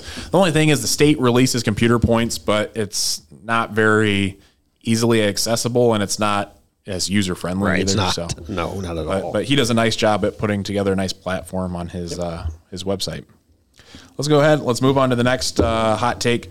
Delta will make a deep playoff run in Division Five, Region 18, and uh, he wanted me to give him a shout out. I know they keep this anonymous, but Alex Schaublin from Tinora High School. uh, I said I'd give him a shout out. I gave him a shout out. So, uh, Alec, I hope you're watching. So, uh, what do you guys think about this one, Delta? I mean, we kind of discussed it in the past, but uh, we again we we've seen Delta week and week. Uh, so, what are your thoughts here? personally myself, I, I Region Five, uh, Region Eighteen, Division Five is just one of the, we've talked about it numerous times. A very very tough divi- division to be in, and I just don't see Delta making a deep run. Uh, I do see them maybe winning a game, depending on where they end up. I mean, uh, you know, if Yep. you if you end up you know 15, 16, you're, it's not going to be good for you. But if you end up you know in that eight nine realm, Which they're right now they're ninth, so that's kind of perfect for them. yeah, exactly. Oh, yeah. So um, I definitely can see them, you know, make it, you know, winning a game, maybe even two. But I don't know what deep means for them. yeah, region that region, like as you said, Tony, that region uh, is deep, like one win coming out of that because that's uh, just a gauntlet there, which we've discussed all season. This is whoever comes out of this region's probably your team to beat for state. I'm guessing. Yeah, I would agree too. I mean, you look at it and it's crazy to see that Coldwater is actually ranked number third in the, the point standings, but time and time and again that they've been number one in the AP poll for the state in, in Division Five. So, I mean, potential state uh, champion in Coldwater. Keith and I got to see Elmwood play personally, and boy. Elmwood again. They, they have a very good quarterback, uh, very good running back, in Mason Oliver, and they had that. I can't remember what his receiver's name was, but uh, they had some dogs that could play on both sides of the ball. And then we all saw Liberty Center play. So I mean, you look at that. That's three quality teams right there. Archbold's still still very good. Eastwood is undefeated still, and Eastwood and Elmwood have a big matchup coming up. So that will kind of show how that region's going to play out. And uh, and Huron, um, I know we don't know much about them, but uh, they have some good wins on the year. So um, I still think that region's one of the toughest in the state. So Yeah, like like you said, Logan. Like you look at the the rankings that were released uh, Monday. Like Coldwater is number one, but then you go to this, which I think I, I actually would rely on the the points pool a little more than the the state rankings. the the A, well, it's it's is it the AP or coach? Is it a coach's poll? I think this is the coaches poll. and I feel like sometimes you look at that and it's so skewed. Like Yeah, it's some some of these times, like I, I look at that and you think sometimes that these coaches have no idea about some teams that are way out of their region. and just slap a give it to the assistant coach and says you take care of it this right, week. right, yeah, type deal. But if if Delta were to play at this moment, they would play uh, North Union from Richwood, which I don't even know. I'm not sure where that's at exactly. But again, like Tony said, I mean, I definitely could see them. I would give them probably 70, 80% chance of winning first round game and possibly maybe 40, 50 for the second round. But after that, like like Tony said, I mean, they're I don't think they're getting past. Even if you look, Otsego is a 17 seed in that region, and Otsego only lost to Liberty Center by nine points. So, I mean, and we know how good Liberty Center is, and I believe that was probably the closest. That was the closest margin that Liberty Center had all year. So, um, yeah, I I just don't see Delta making a deep playoff run. No. All right, let's go ahead. Let's move on to the next one. Um, again, uh, Defiance wins out with a big win over Wapak to end the season and host their first playoff game since 2003. Um, again, we kind of discussed it. Again, Defiance making a playoff, uh, making the playoffs, which I think at this Brainerd's a no doubt. But to beat Wapak, uh, Wapakoneta at the end of the season, um, and win. I mean, if they win that game, they're definitely hosting a playoff game because there's so many computer points on the line. But um, wow, that would be awesome, though. I mean, I, I think it's a possibility. We look in these next few weeks. I think Defiance has a very good and very are very likely to win these next few weeks leading up to the Wapak game. And who's to say that they they're on a roll? They're playing well. You know, they're getting the community behind them, and uh, they they go ahead and, and they pull the big upset. I mean, that would shake some things up in the WBL. So Right? Oh yeah. I, I think if Defiance, I mean, obviously, if Defiance wins against Wapak, yeah, they definitely host a playoff game. I think they're on the verge of maybe hosting a playoff game if they win all the games besides Without that, that, one. yeah. So um, I, I I think that they definitely could that definitely could come true. But if they beat Wapak, I think it's a no doubter. Yeah, right now Defiance is seventh. So As long as they take care of business between now right. and then. that, that's almost like a pre-playoff game, really. I mean, Yeah. in all seriousness. You know, honestly though, if I'm Defiance, I'm wanting to play that that game week ten because, like you said, you're priming the pump for playoff time, and Yep. you know, once you get to playoffs, it, it's all quality opponents, and pretty much every team, I, I would say for the most part, other than some one in sixteen seed matchups, Yep. can be kind of get out of hand. But I mean, for the most part, I mean. There's a lot of good teams. A lot of the ball games are close. So I mean, you have to be on your A plus plus game once it comes playoff time. Yep. let's go on to our next hot take here. Holgate beats Striker, and we talked about it a little bit. What a big! I, I feel like this is going to become a big rivalry over the years. I mean, you got two teams in Northwest Ohio, um, not terribly far from each other, but um, all from teams that we cover, and that's going to be a big matchup. And uh, we'll get into it a little bit more in the Week Seven game predictions. But uh, you guys have any thoughts on the uh, Holgate and Striker game and matchup? Man, my only thought would be if I'm these ads, I want to get together and move this to a Saturday night game. You know how many people would come to watch this Yeah. game Yeah. that really are intrigued by eight man football? Right. I mean, serious. play under the lights and Oh yeah man. i feel like when, when you play this game i feel like this almost has to be a promotional event for the area as far as getting teams on board making an event host some tailgate parties. Yep. i mean i think this could be a big event in years to come. I mean to really getting maybe some other schools on the border that continue to lose um, lose kids coming out and trying out for 11 man.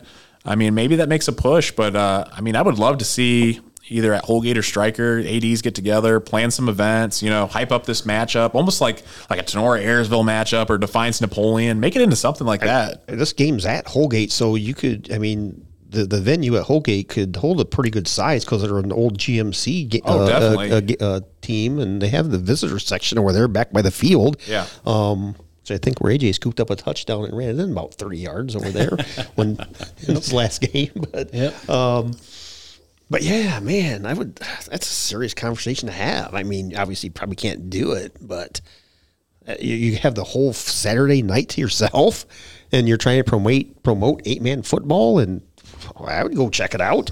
Yeah. I'm serious. Be a lot of fun. I mean, I think, like I said, I think it would be fun too. I mean, for, especially for the kids. Like, I feel like too because it's a new conference. These teams don't have rivals. I mean, they don't have those Right. matchups. So l- let's make some. Like, let's let's hype it up. Let's get the kids. I mean, there's always something different about playing a rivalry game. I mean, your emotions are running a little higher. There's a little bit more on the line. I mean. You're, there, there's just this tradition that you don't lose to your rival team, no matter what sport that is, and uh, I would like to see something like that out, out of some eight man. I think that would be pretty cool. Well, we're, we're putting it here right now on uh, NWO Sports. This is now a rivalry game. Yeah, we'll, we'll be the first ones. We're making Striker and Holgate a eight man football rivalry game. So for all you out there, pick your side and uh, we'll go from there. And you got So- two good quarterbacks, Caldwell from Striker and uh, McCord from Holgate. Plus, you got Levi Barnum from Striker. Yeah. Um, you got, you got the athletes. You got the you got the names out there.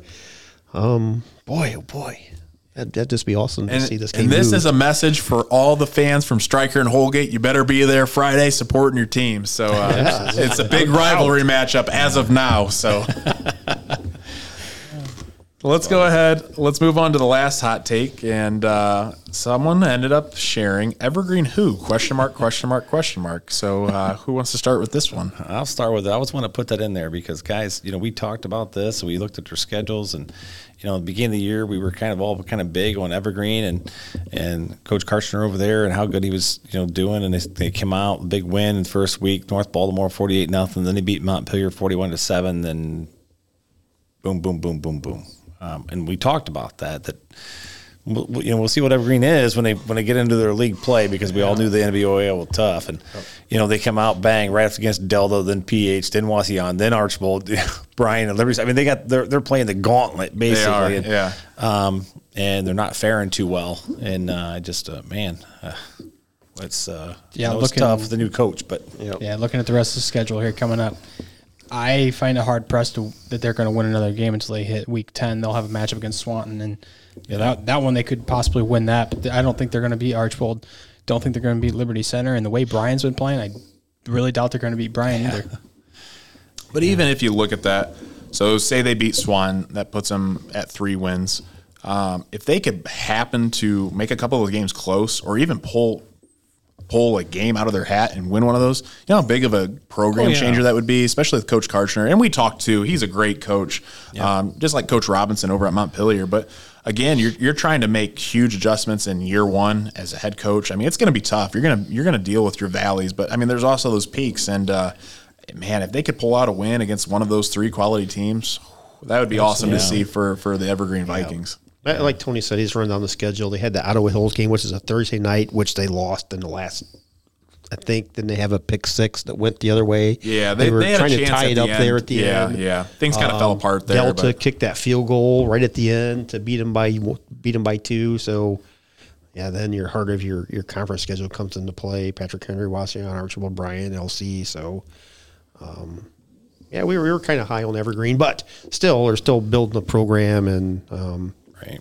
it's not really. A, it's and honestly, you, too, you can't say it's not successful. No, and you think, I mean, like you said, Ottawa Hills game could have potentially went the other way. I know they didn't have one of their key players. Yeah, Ottawa Hills right, didn't, right. but I mean, say that game goes the other way, that gives them three wins. Delta, if if they hold on and win that game, that puts them at four wins. So instead of being two and four, they're possibly four and two. I mean, in a first year, and even their losses, you look at Patrick Henry, they lost zero to twenty six, and that was at Patrick Henry at Wauseon. They lost eight to thirty three. You know, in years past, I'm just curious too. We'll have to look back on what they were last last season when they played some of these teams. But I, I'm willing to bet that these scores are a lot closer than what they were last year. I would say so. Um, I'm just curious for for my own personal um, knowledge. Let me look it up real quick. Evergreen's record from last year. I'll pull this up real quick. Yeah. I mean, I, I'm I'm happy for Evergreen, and like I said, we were talking about them. We kind of had them high on the radar a little bit. You know, like hey, Evergreen, Evergreen, and then just this kind of fell off the table once they hit conference play. Which, like I said, we talked. They were, they were going to be tough schedule. So Okay, here we go. Looking here. So just for comparison, so we we've seen their scores this year. Ottawa Hills they lost 49 to 19 last year. I know it's a new year, new season, so I mean there's a huge improvement there. Um, you look at Delta, they lost 43-14 last year, and Delta wasn't. I mean, they were a playoff team last year, but uh, they they weren't the greatest. They were 16 seed, and then you look at uh, Patrick Henry, they lost 31 nothing. Wauseon, they lost 47 seven. Uh, Archbold, they lost 47 nothing, and Bryan, they lost 45-14, and Liberty Center 27 nothing. So, I mean, if you look at that and the, they cut those losses down, I would say that's definitely an improvement. I know there's no such thing as a moral victory per se, but I mean, there is in that sense when you're trying to get a program going. yeah, yeah. All right. Well, that concludes our hot takes here. So uh, again, continue to send those out, and uh, we like doing them. So definitely our favorite our favorite segment of the podcast. So if you have any fun or creative hot takes, go ahead and send those in. Um, let's go ahead. We'll move on to Game Seven game predictions. So we'll get this pulled up here and tell you who we're picking for this uh, upcoming week. I'll go ahead and start. Looking at the first game here, uh, Archbold five and one at Evergreen two and four. Um, again, we just got off this topic about Evergreen. Um, I, I I don't think it's as big of a blowout as in years past, but again, Archbold their only loss is to Liberty Center. Um, Coach Dominic's going to have the the boys over in Archbold ready to play. Uh, I'm taking Archbold, and I think they win handily, but not as much as they did last season. So I'm going Archbold. Uh, yep. Uh, going with the streaks. Yep, Archbold. Archbold for me. And Bryce said Archbold, and he cannot pick against Archbold. So Bryce is uh, now an Archbold homer, even though he went to Tinora High School. So Bryce Bryce is going with Archbold. Look at the next game. Wauseon four and two at Patrick Henry four and two. Uh, that game's kind of intriguing. I, I looked at that and two teams. And, You know, Patrick Henry's coming off a, a loss to Bryan, and uh, I'm curious to see how how the Patriots respond. And you know, Wauseon made a change at quarterback, threw in Trey Parsons. He seems to be doing a nice job there, and maybe they're starting to figure some things out over there in Wauseon. But uh, I I had to really think about this one, but I think at the end of the day, Coach Inselman is gonna come away with a win for Patrick Henry. I mean, it's at home. That's a tough place to play at too, and uh, so, so I'm going Patrick Henry this game.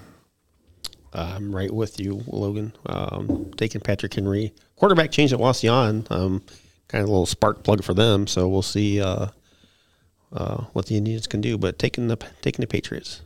This this was definitely a tough one to Yeah. decide on for sure. Um, really, what it came down to is playing at Patrick Henry. It's going to be a heck of a venue for Wauseon to walk into and, and try to get the job done. So I'm I'm just going to go with Patrick Henry there for their home field advantage.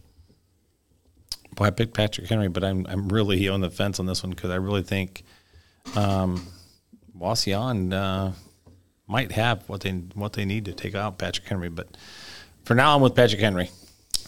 And Bryce went Wauseon, and uh, I think Bryce's strategy is a he likes to stir up some conversation between us because he's always going against us, or b he's really trying to catch up on some points at this point in the season. So uh, we'll see how that goes. But uh, Br- Bryce is the only one that went Wauseon. We all went Patrick Henry. Next game, Liberty Center six and zero at Bryan three and three. Um, again, Bryan's coming off a huge win against Patrick Henry. Um, I still think Liberty Center's their defense is a plus plus right now. Um, they're running the ball well with Matthew Orr.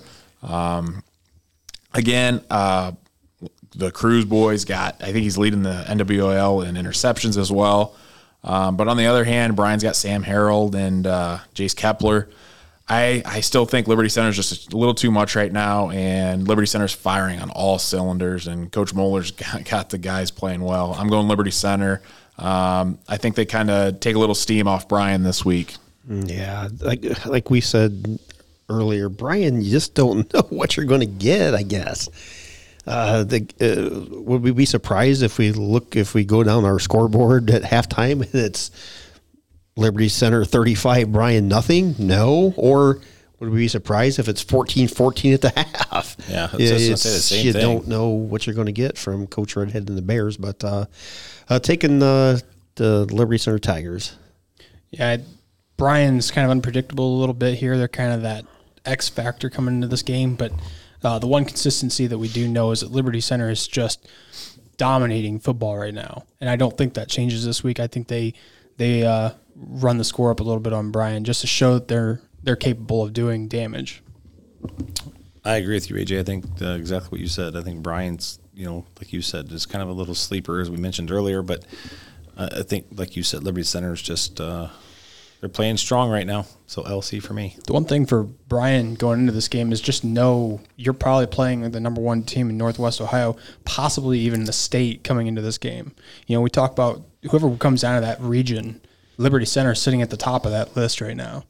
So you're potentially playing one of the best teams in the state in your your your region. So uh, go into that with that mentality that you've got nothing to lose here. Go out and prove yourself.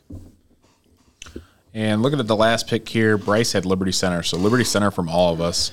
Uh, next game is a big one.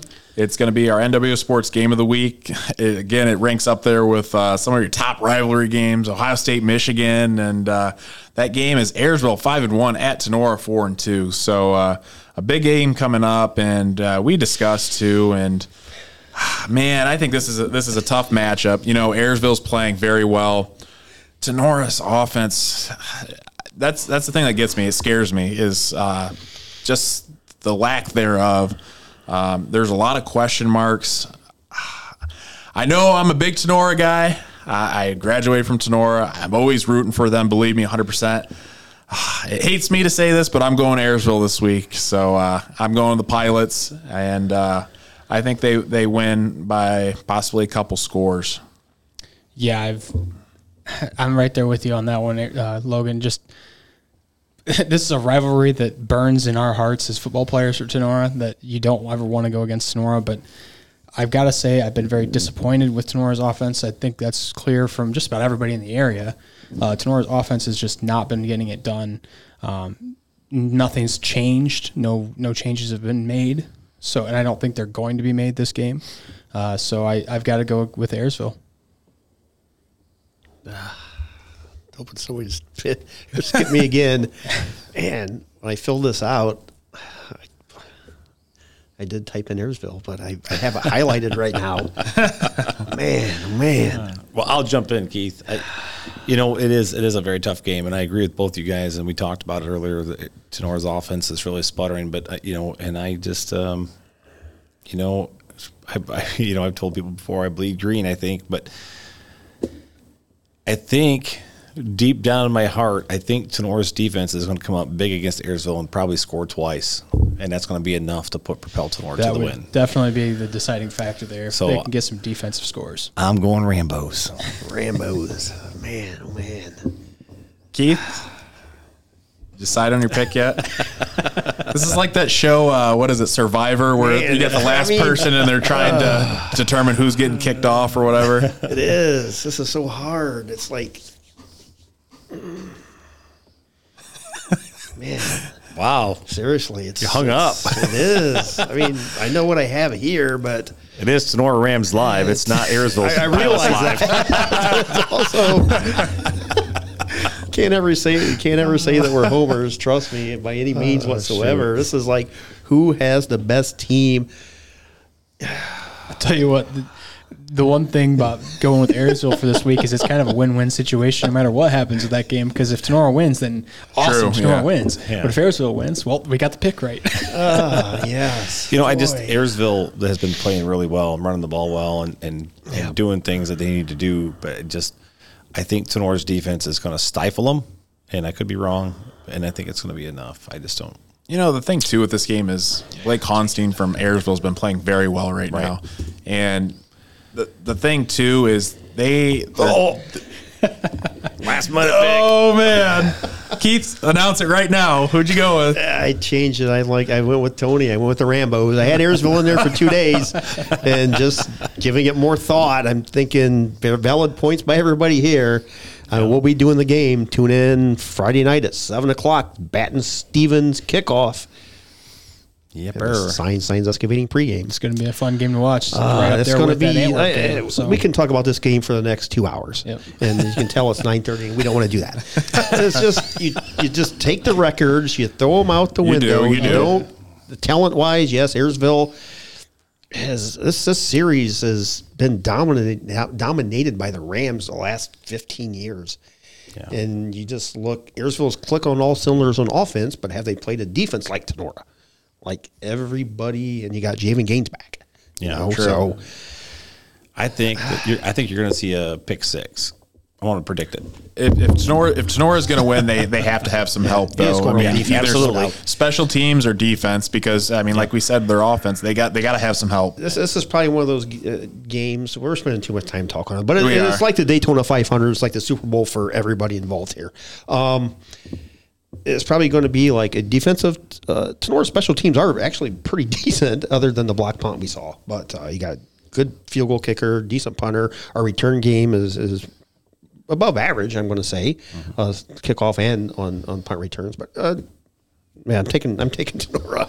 Change my pick to the Rams. And Bryce had Ayersville, so we're split across that one. So again, like AJ said, for for us that picked Ayersville, I guess it's a win win because uh, Somebody will gain a game or lose a game. someone's we're either gaining a game or the Rambo's win, which is a good thing. So Oh man, You got you got some cushion, Keith. You'll be all right. I got two two games. let's go ahead. Let's move on to the next game. I know we spent a lot of time on it, but again, it's a big rivalry game, and we're all from Tinora, so a little extra time granted for that. Um, next game, Antwerp six and zero at Wayne Trace two and four. And what I've, I've been finding about out about this game is there's a little bit of a rivalry between this. I, I guess I never Yep, realized yes, that they're both uh, pretty close to each other, but uh, there's a lot of smack talk between among multiple sports. I know during baseball season there Right. was, and uh, I know on social media there's uh, there's always stuff between these two schools, but. Uh, you know, I'm kind of I'm kind of excited though to see what Wayne Trace br- brings to the table. I mean, they lost to Tinora and by under seven points. I mean, that's that's pretty impressive. And Wayne Trace is they've held their own throughout the season, and I def I still say that their two and four record does not accurately represent them. But uh, I'm going to Antwerp. I think Coach Hale is doing an excellent job over there, and Carson Ultimus. I mean, how can you pick against him? And you got Landon Brewer and Reed Leachy and Parker Moore and Sears Gale. I mean, the list goes on and on of athletes. But uh, I think Antwerp wins. But I think Wayne Trace shocks some people with what the final score is of that game. I'm going Antwerp. I agree with everything you said, Logan. Uh, taking the Archers. Yeah, I'm going with Archers here. I think they're going to take it. Yeah, I I'm picking the Archers, but I think Wayne Trace. We'll see if that turnover thing that you talked about, AJ, comes into play here. I mean, it'll, Wayne it'll, that, Trace. that could be a that could be a game changer, but I just think Antwerp's going to be too powerful. And Bryce went Antwerp. So Antwerp across the board. Next game, Edgerton five and one at Fairview zero and six. Um, again, we know Fairview's been struggling. Um, Coach McCord is, is doing his all over there to get the boys on the on the win column. Um, I just don't think this week it happens. Um, I, ca- I think Edgerton comes away with a win. Uh, Coach Flagel's doing a nice job over there. Uh, Edgerton's coming away with a win this one. I think it's pretty big. So I'm going Edgerton Bulldogs. I'm with you, Logan. Taking, Yeah. uh, taking the Bulldogs. Yeah, it's it's to be a 40 point game in my my opinion. So Edgerton. Edgerton as well. and Bryce at Edgerton. Uh, next game, Paulding one and five at Hicksville zero and six. Um, again, I think this is a competitive game for both the teams. Um, I think at least Hicksville has a pretty good chance in this game.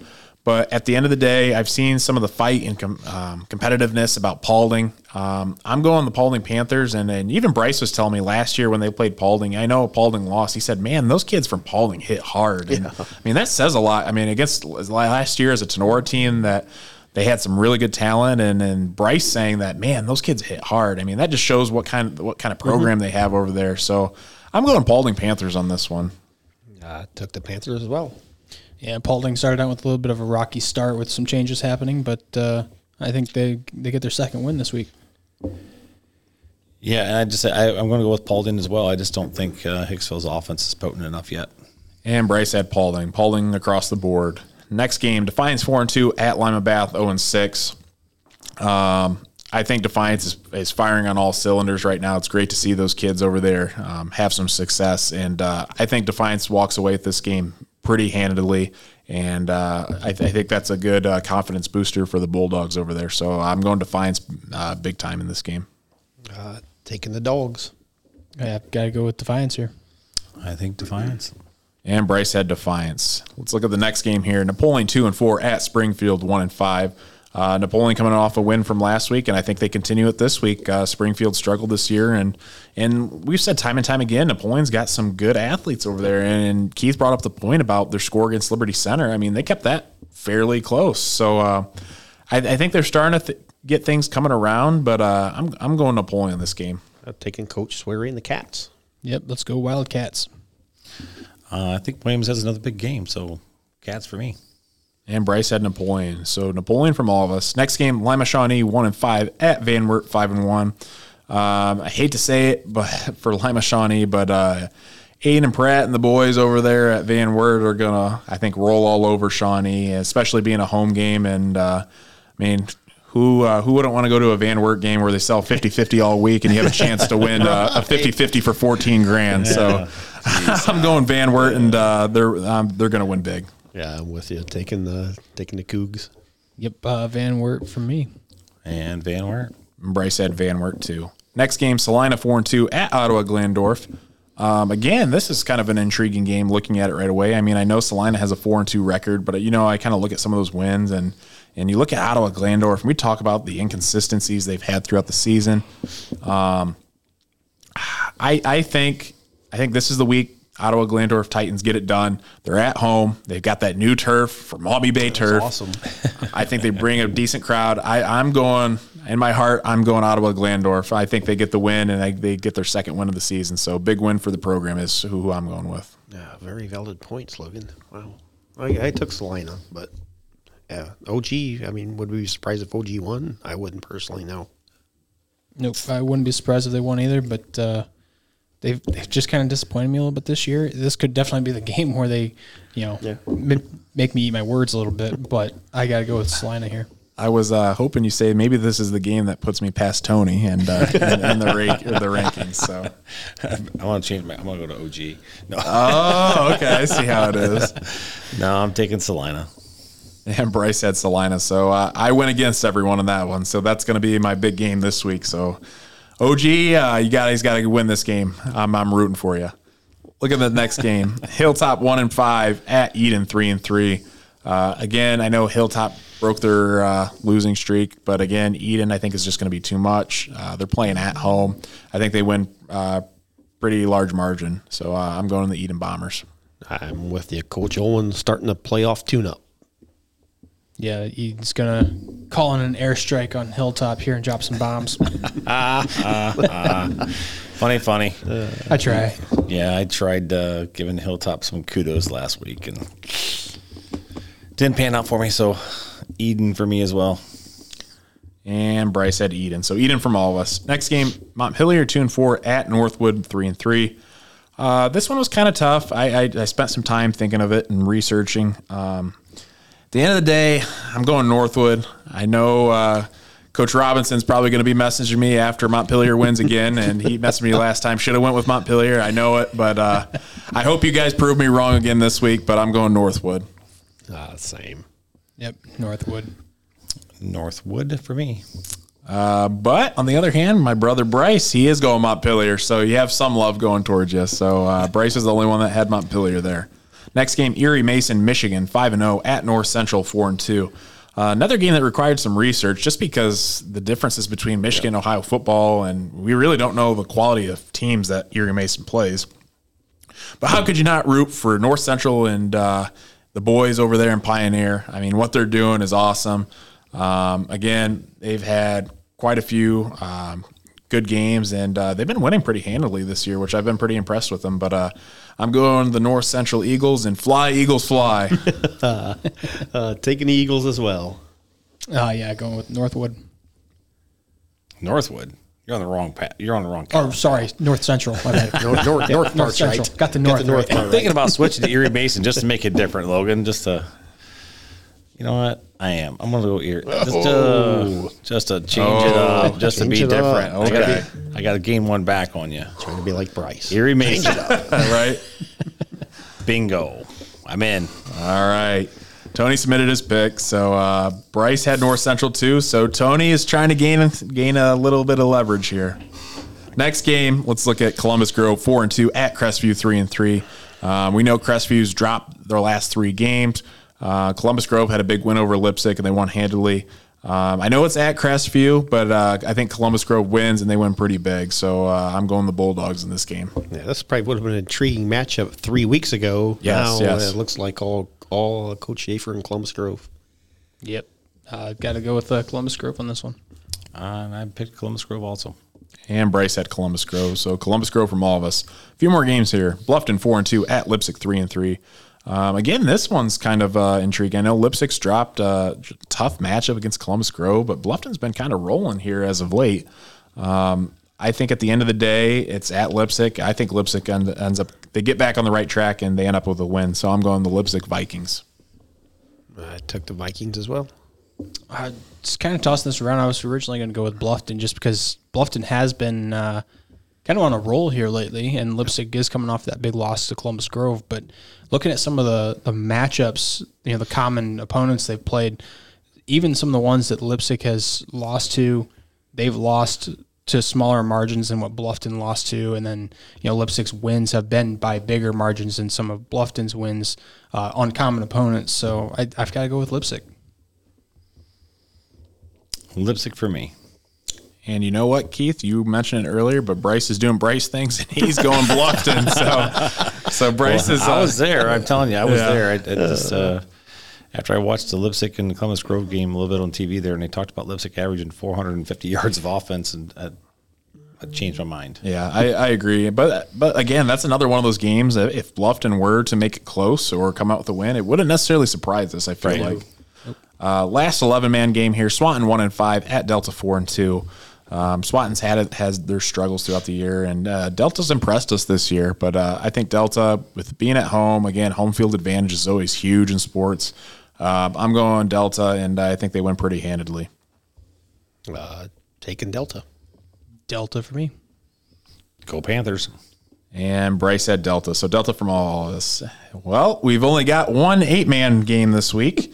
And uh, we need like a drum roll here. It's like that big rivalry. Yes, big rivalry as of now, as of this podcast, as soon as it's released. So we have Striker four and one at Holgate four and one, and uh, this one, wow, this was a tough one. I was back and forth.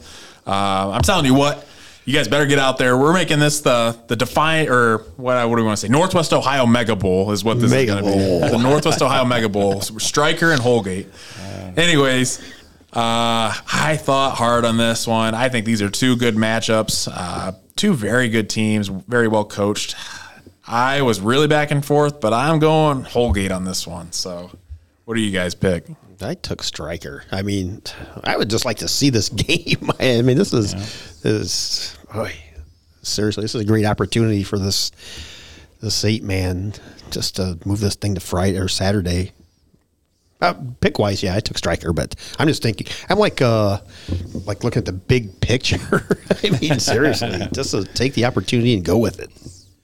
Uh, I kind of agree with you, Logan. Here, I'm gonna go with uh, Holgate. I'm coming off that big win against uh, Fort Wayne. I mean, not by a big margin, but you know, knocking them off a little Yeah, bit. That's that's what I really looked at. they've got too. some momentum coming in now. So I, I'm going with uh, Holgate. Yeah, my, my only thing I was looking at the Holgate's playing at home, and you know, if it is a rivalry game, they could they could put some people in the stands. like I Yeah, said, yeah. Holgate's got some place over there, but Yep. I just think Levi Barnum and those guys are going to be too strong for them. So I went with striker. and Bryce had Holgate, so we were really split on that game. But mm-hmm. anyways, uh, we're calling it now rivalry game. I guess now I, I call it the Northwest Ohio Sports Mega Bowl. So get out there and watch this game. So we're hyping this eight man up right now. Oh shoot! Well, that concludes our Week Seven game predictions. So uh, closing thoughts from you guys going into uh, this Friday and uh, ending the podcast here. No, I think we summed up Week Seven pretty well today. It's uh, still can't believe it's Week Seven. Keith, Guys, got anything? Ah, boy, yeah, the, this Tinora Ayersville game is going to be great. I mean, it is. It's going to be like old school smash mouth football. Um, let's hope for hope for a competitive game. Um, and more in depth though, like thanks to everybody here amongst us and Logan for all the work he does. I uh, trust me, I personally know how much all this takes, and just amount of research and effort that he puts into this is is actually amazing. So Amen. thank you. Absolutely. Yeah, I appreciate much. you guys coming on. I mean, I always like uh, you guys busting me a little bit here and there with, with some of my stuff, but it's a great time. And like I said, it always goes back to supporting these athletes, promoting the Yep. sports. Um, again, these kids put in all this effort. They deserve all this publicity as much as we can give. So, and we, we like to have fun with it. It's funny because we discussed this last week. I think me and Tony did, and AJ and whatnot. It's like, uh, hey, hey, how much how much you guys make for doing all this? we we do it because we love what we do. I mean, we don't make a single cent really. Exactly. Anything that that like our, our at least sponsorships for like me, I turn that into better equipment. I mean, that's, like every, that's- everything goes back Yep, into it. I mean, it's like too Yep. with sponsorships. You're not making a killing off No, it. There's no, no. way.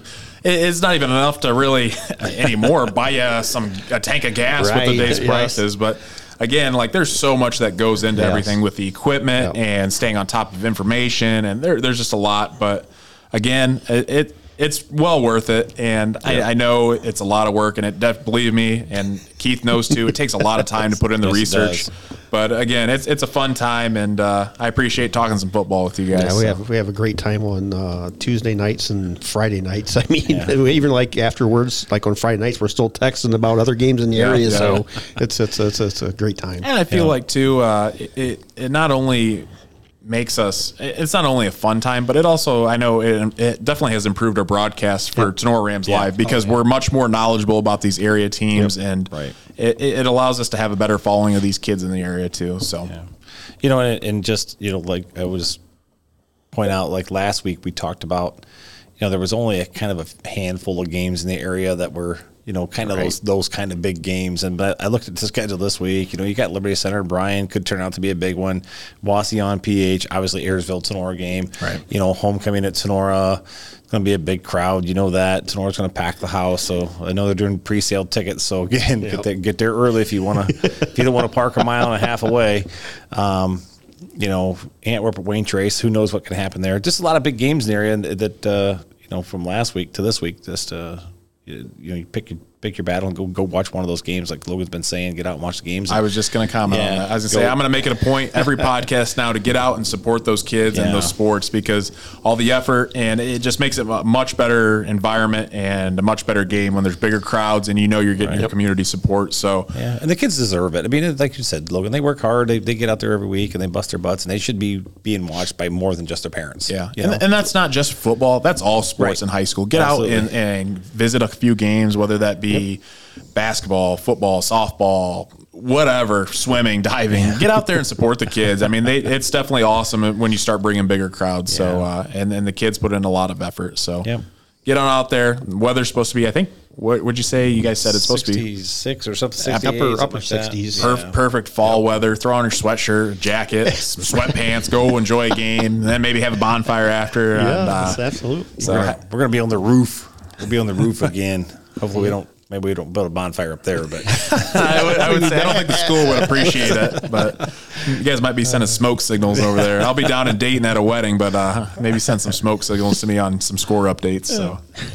All right. Well, that concludes our NWS Sports podcast for the week. We would like to thank all of our sponsors Three Chord, Bat and Stevens Body Shop, Tinora Rams Live, Jimenez Basketball Academy, Fairchild Family Chiropractic, NWO Basketball, and Crystal Vasquez of Amerimaid Realty. Again, we would like to give a special thanks to Jeff Bat for allowing us to use this amazing new facility at Bat Stevens Body Shop for today's podcast and future podcasts. Uh, again, thanks for watching. Stay tuned for the next NWO Sports podcast in the near future, and go ahead and sh- share, Edit. edit, go ahead and share. So, uh, thanks for watching.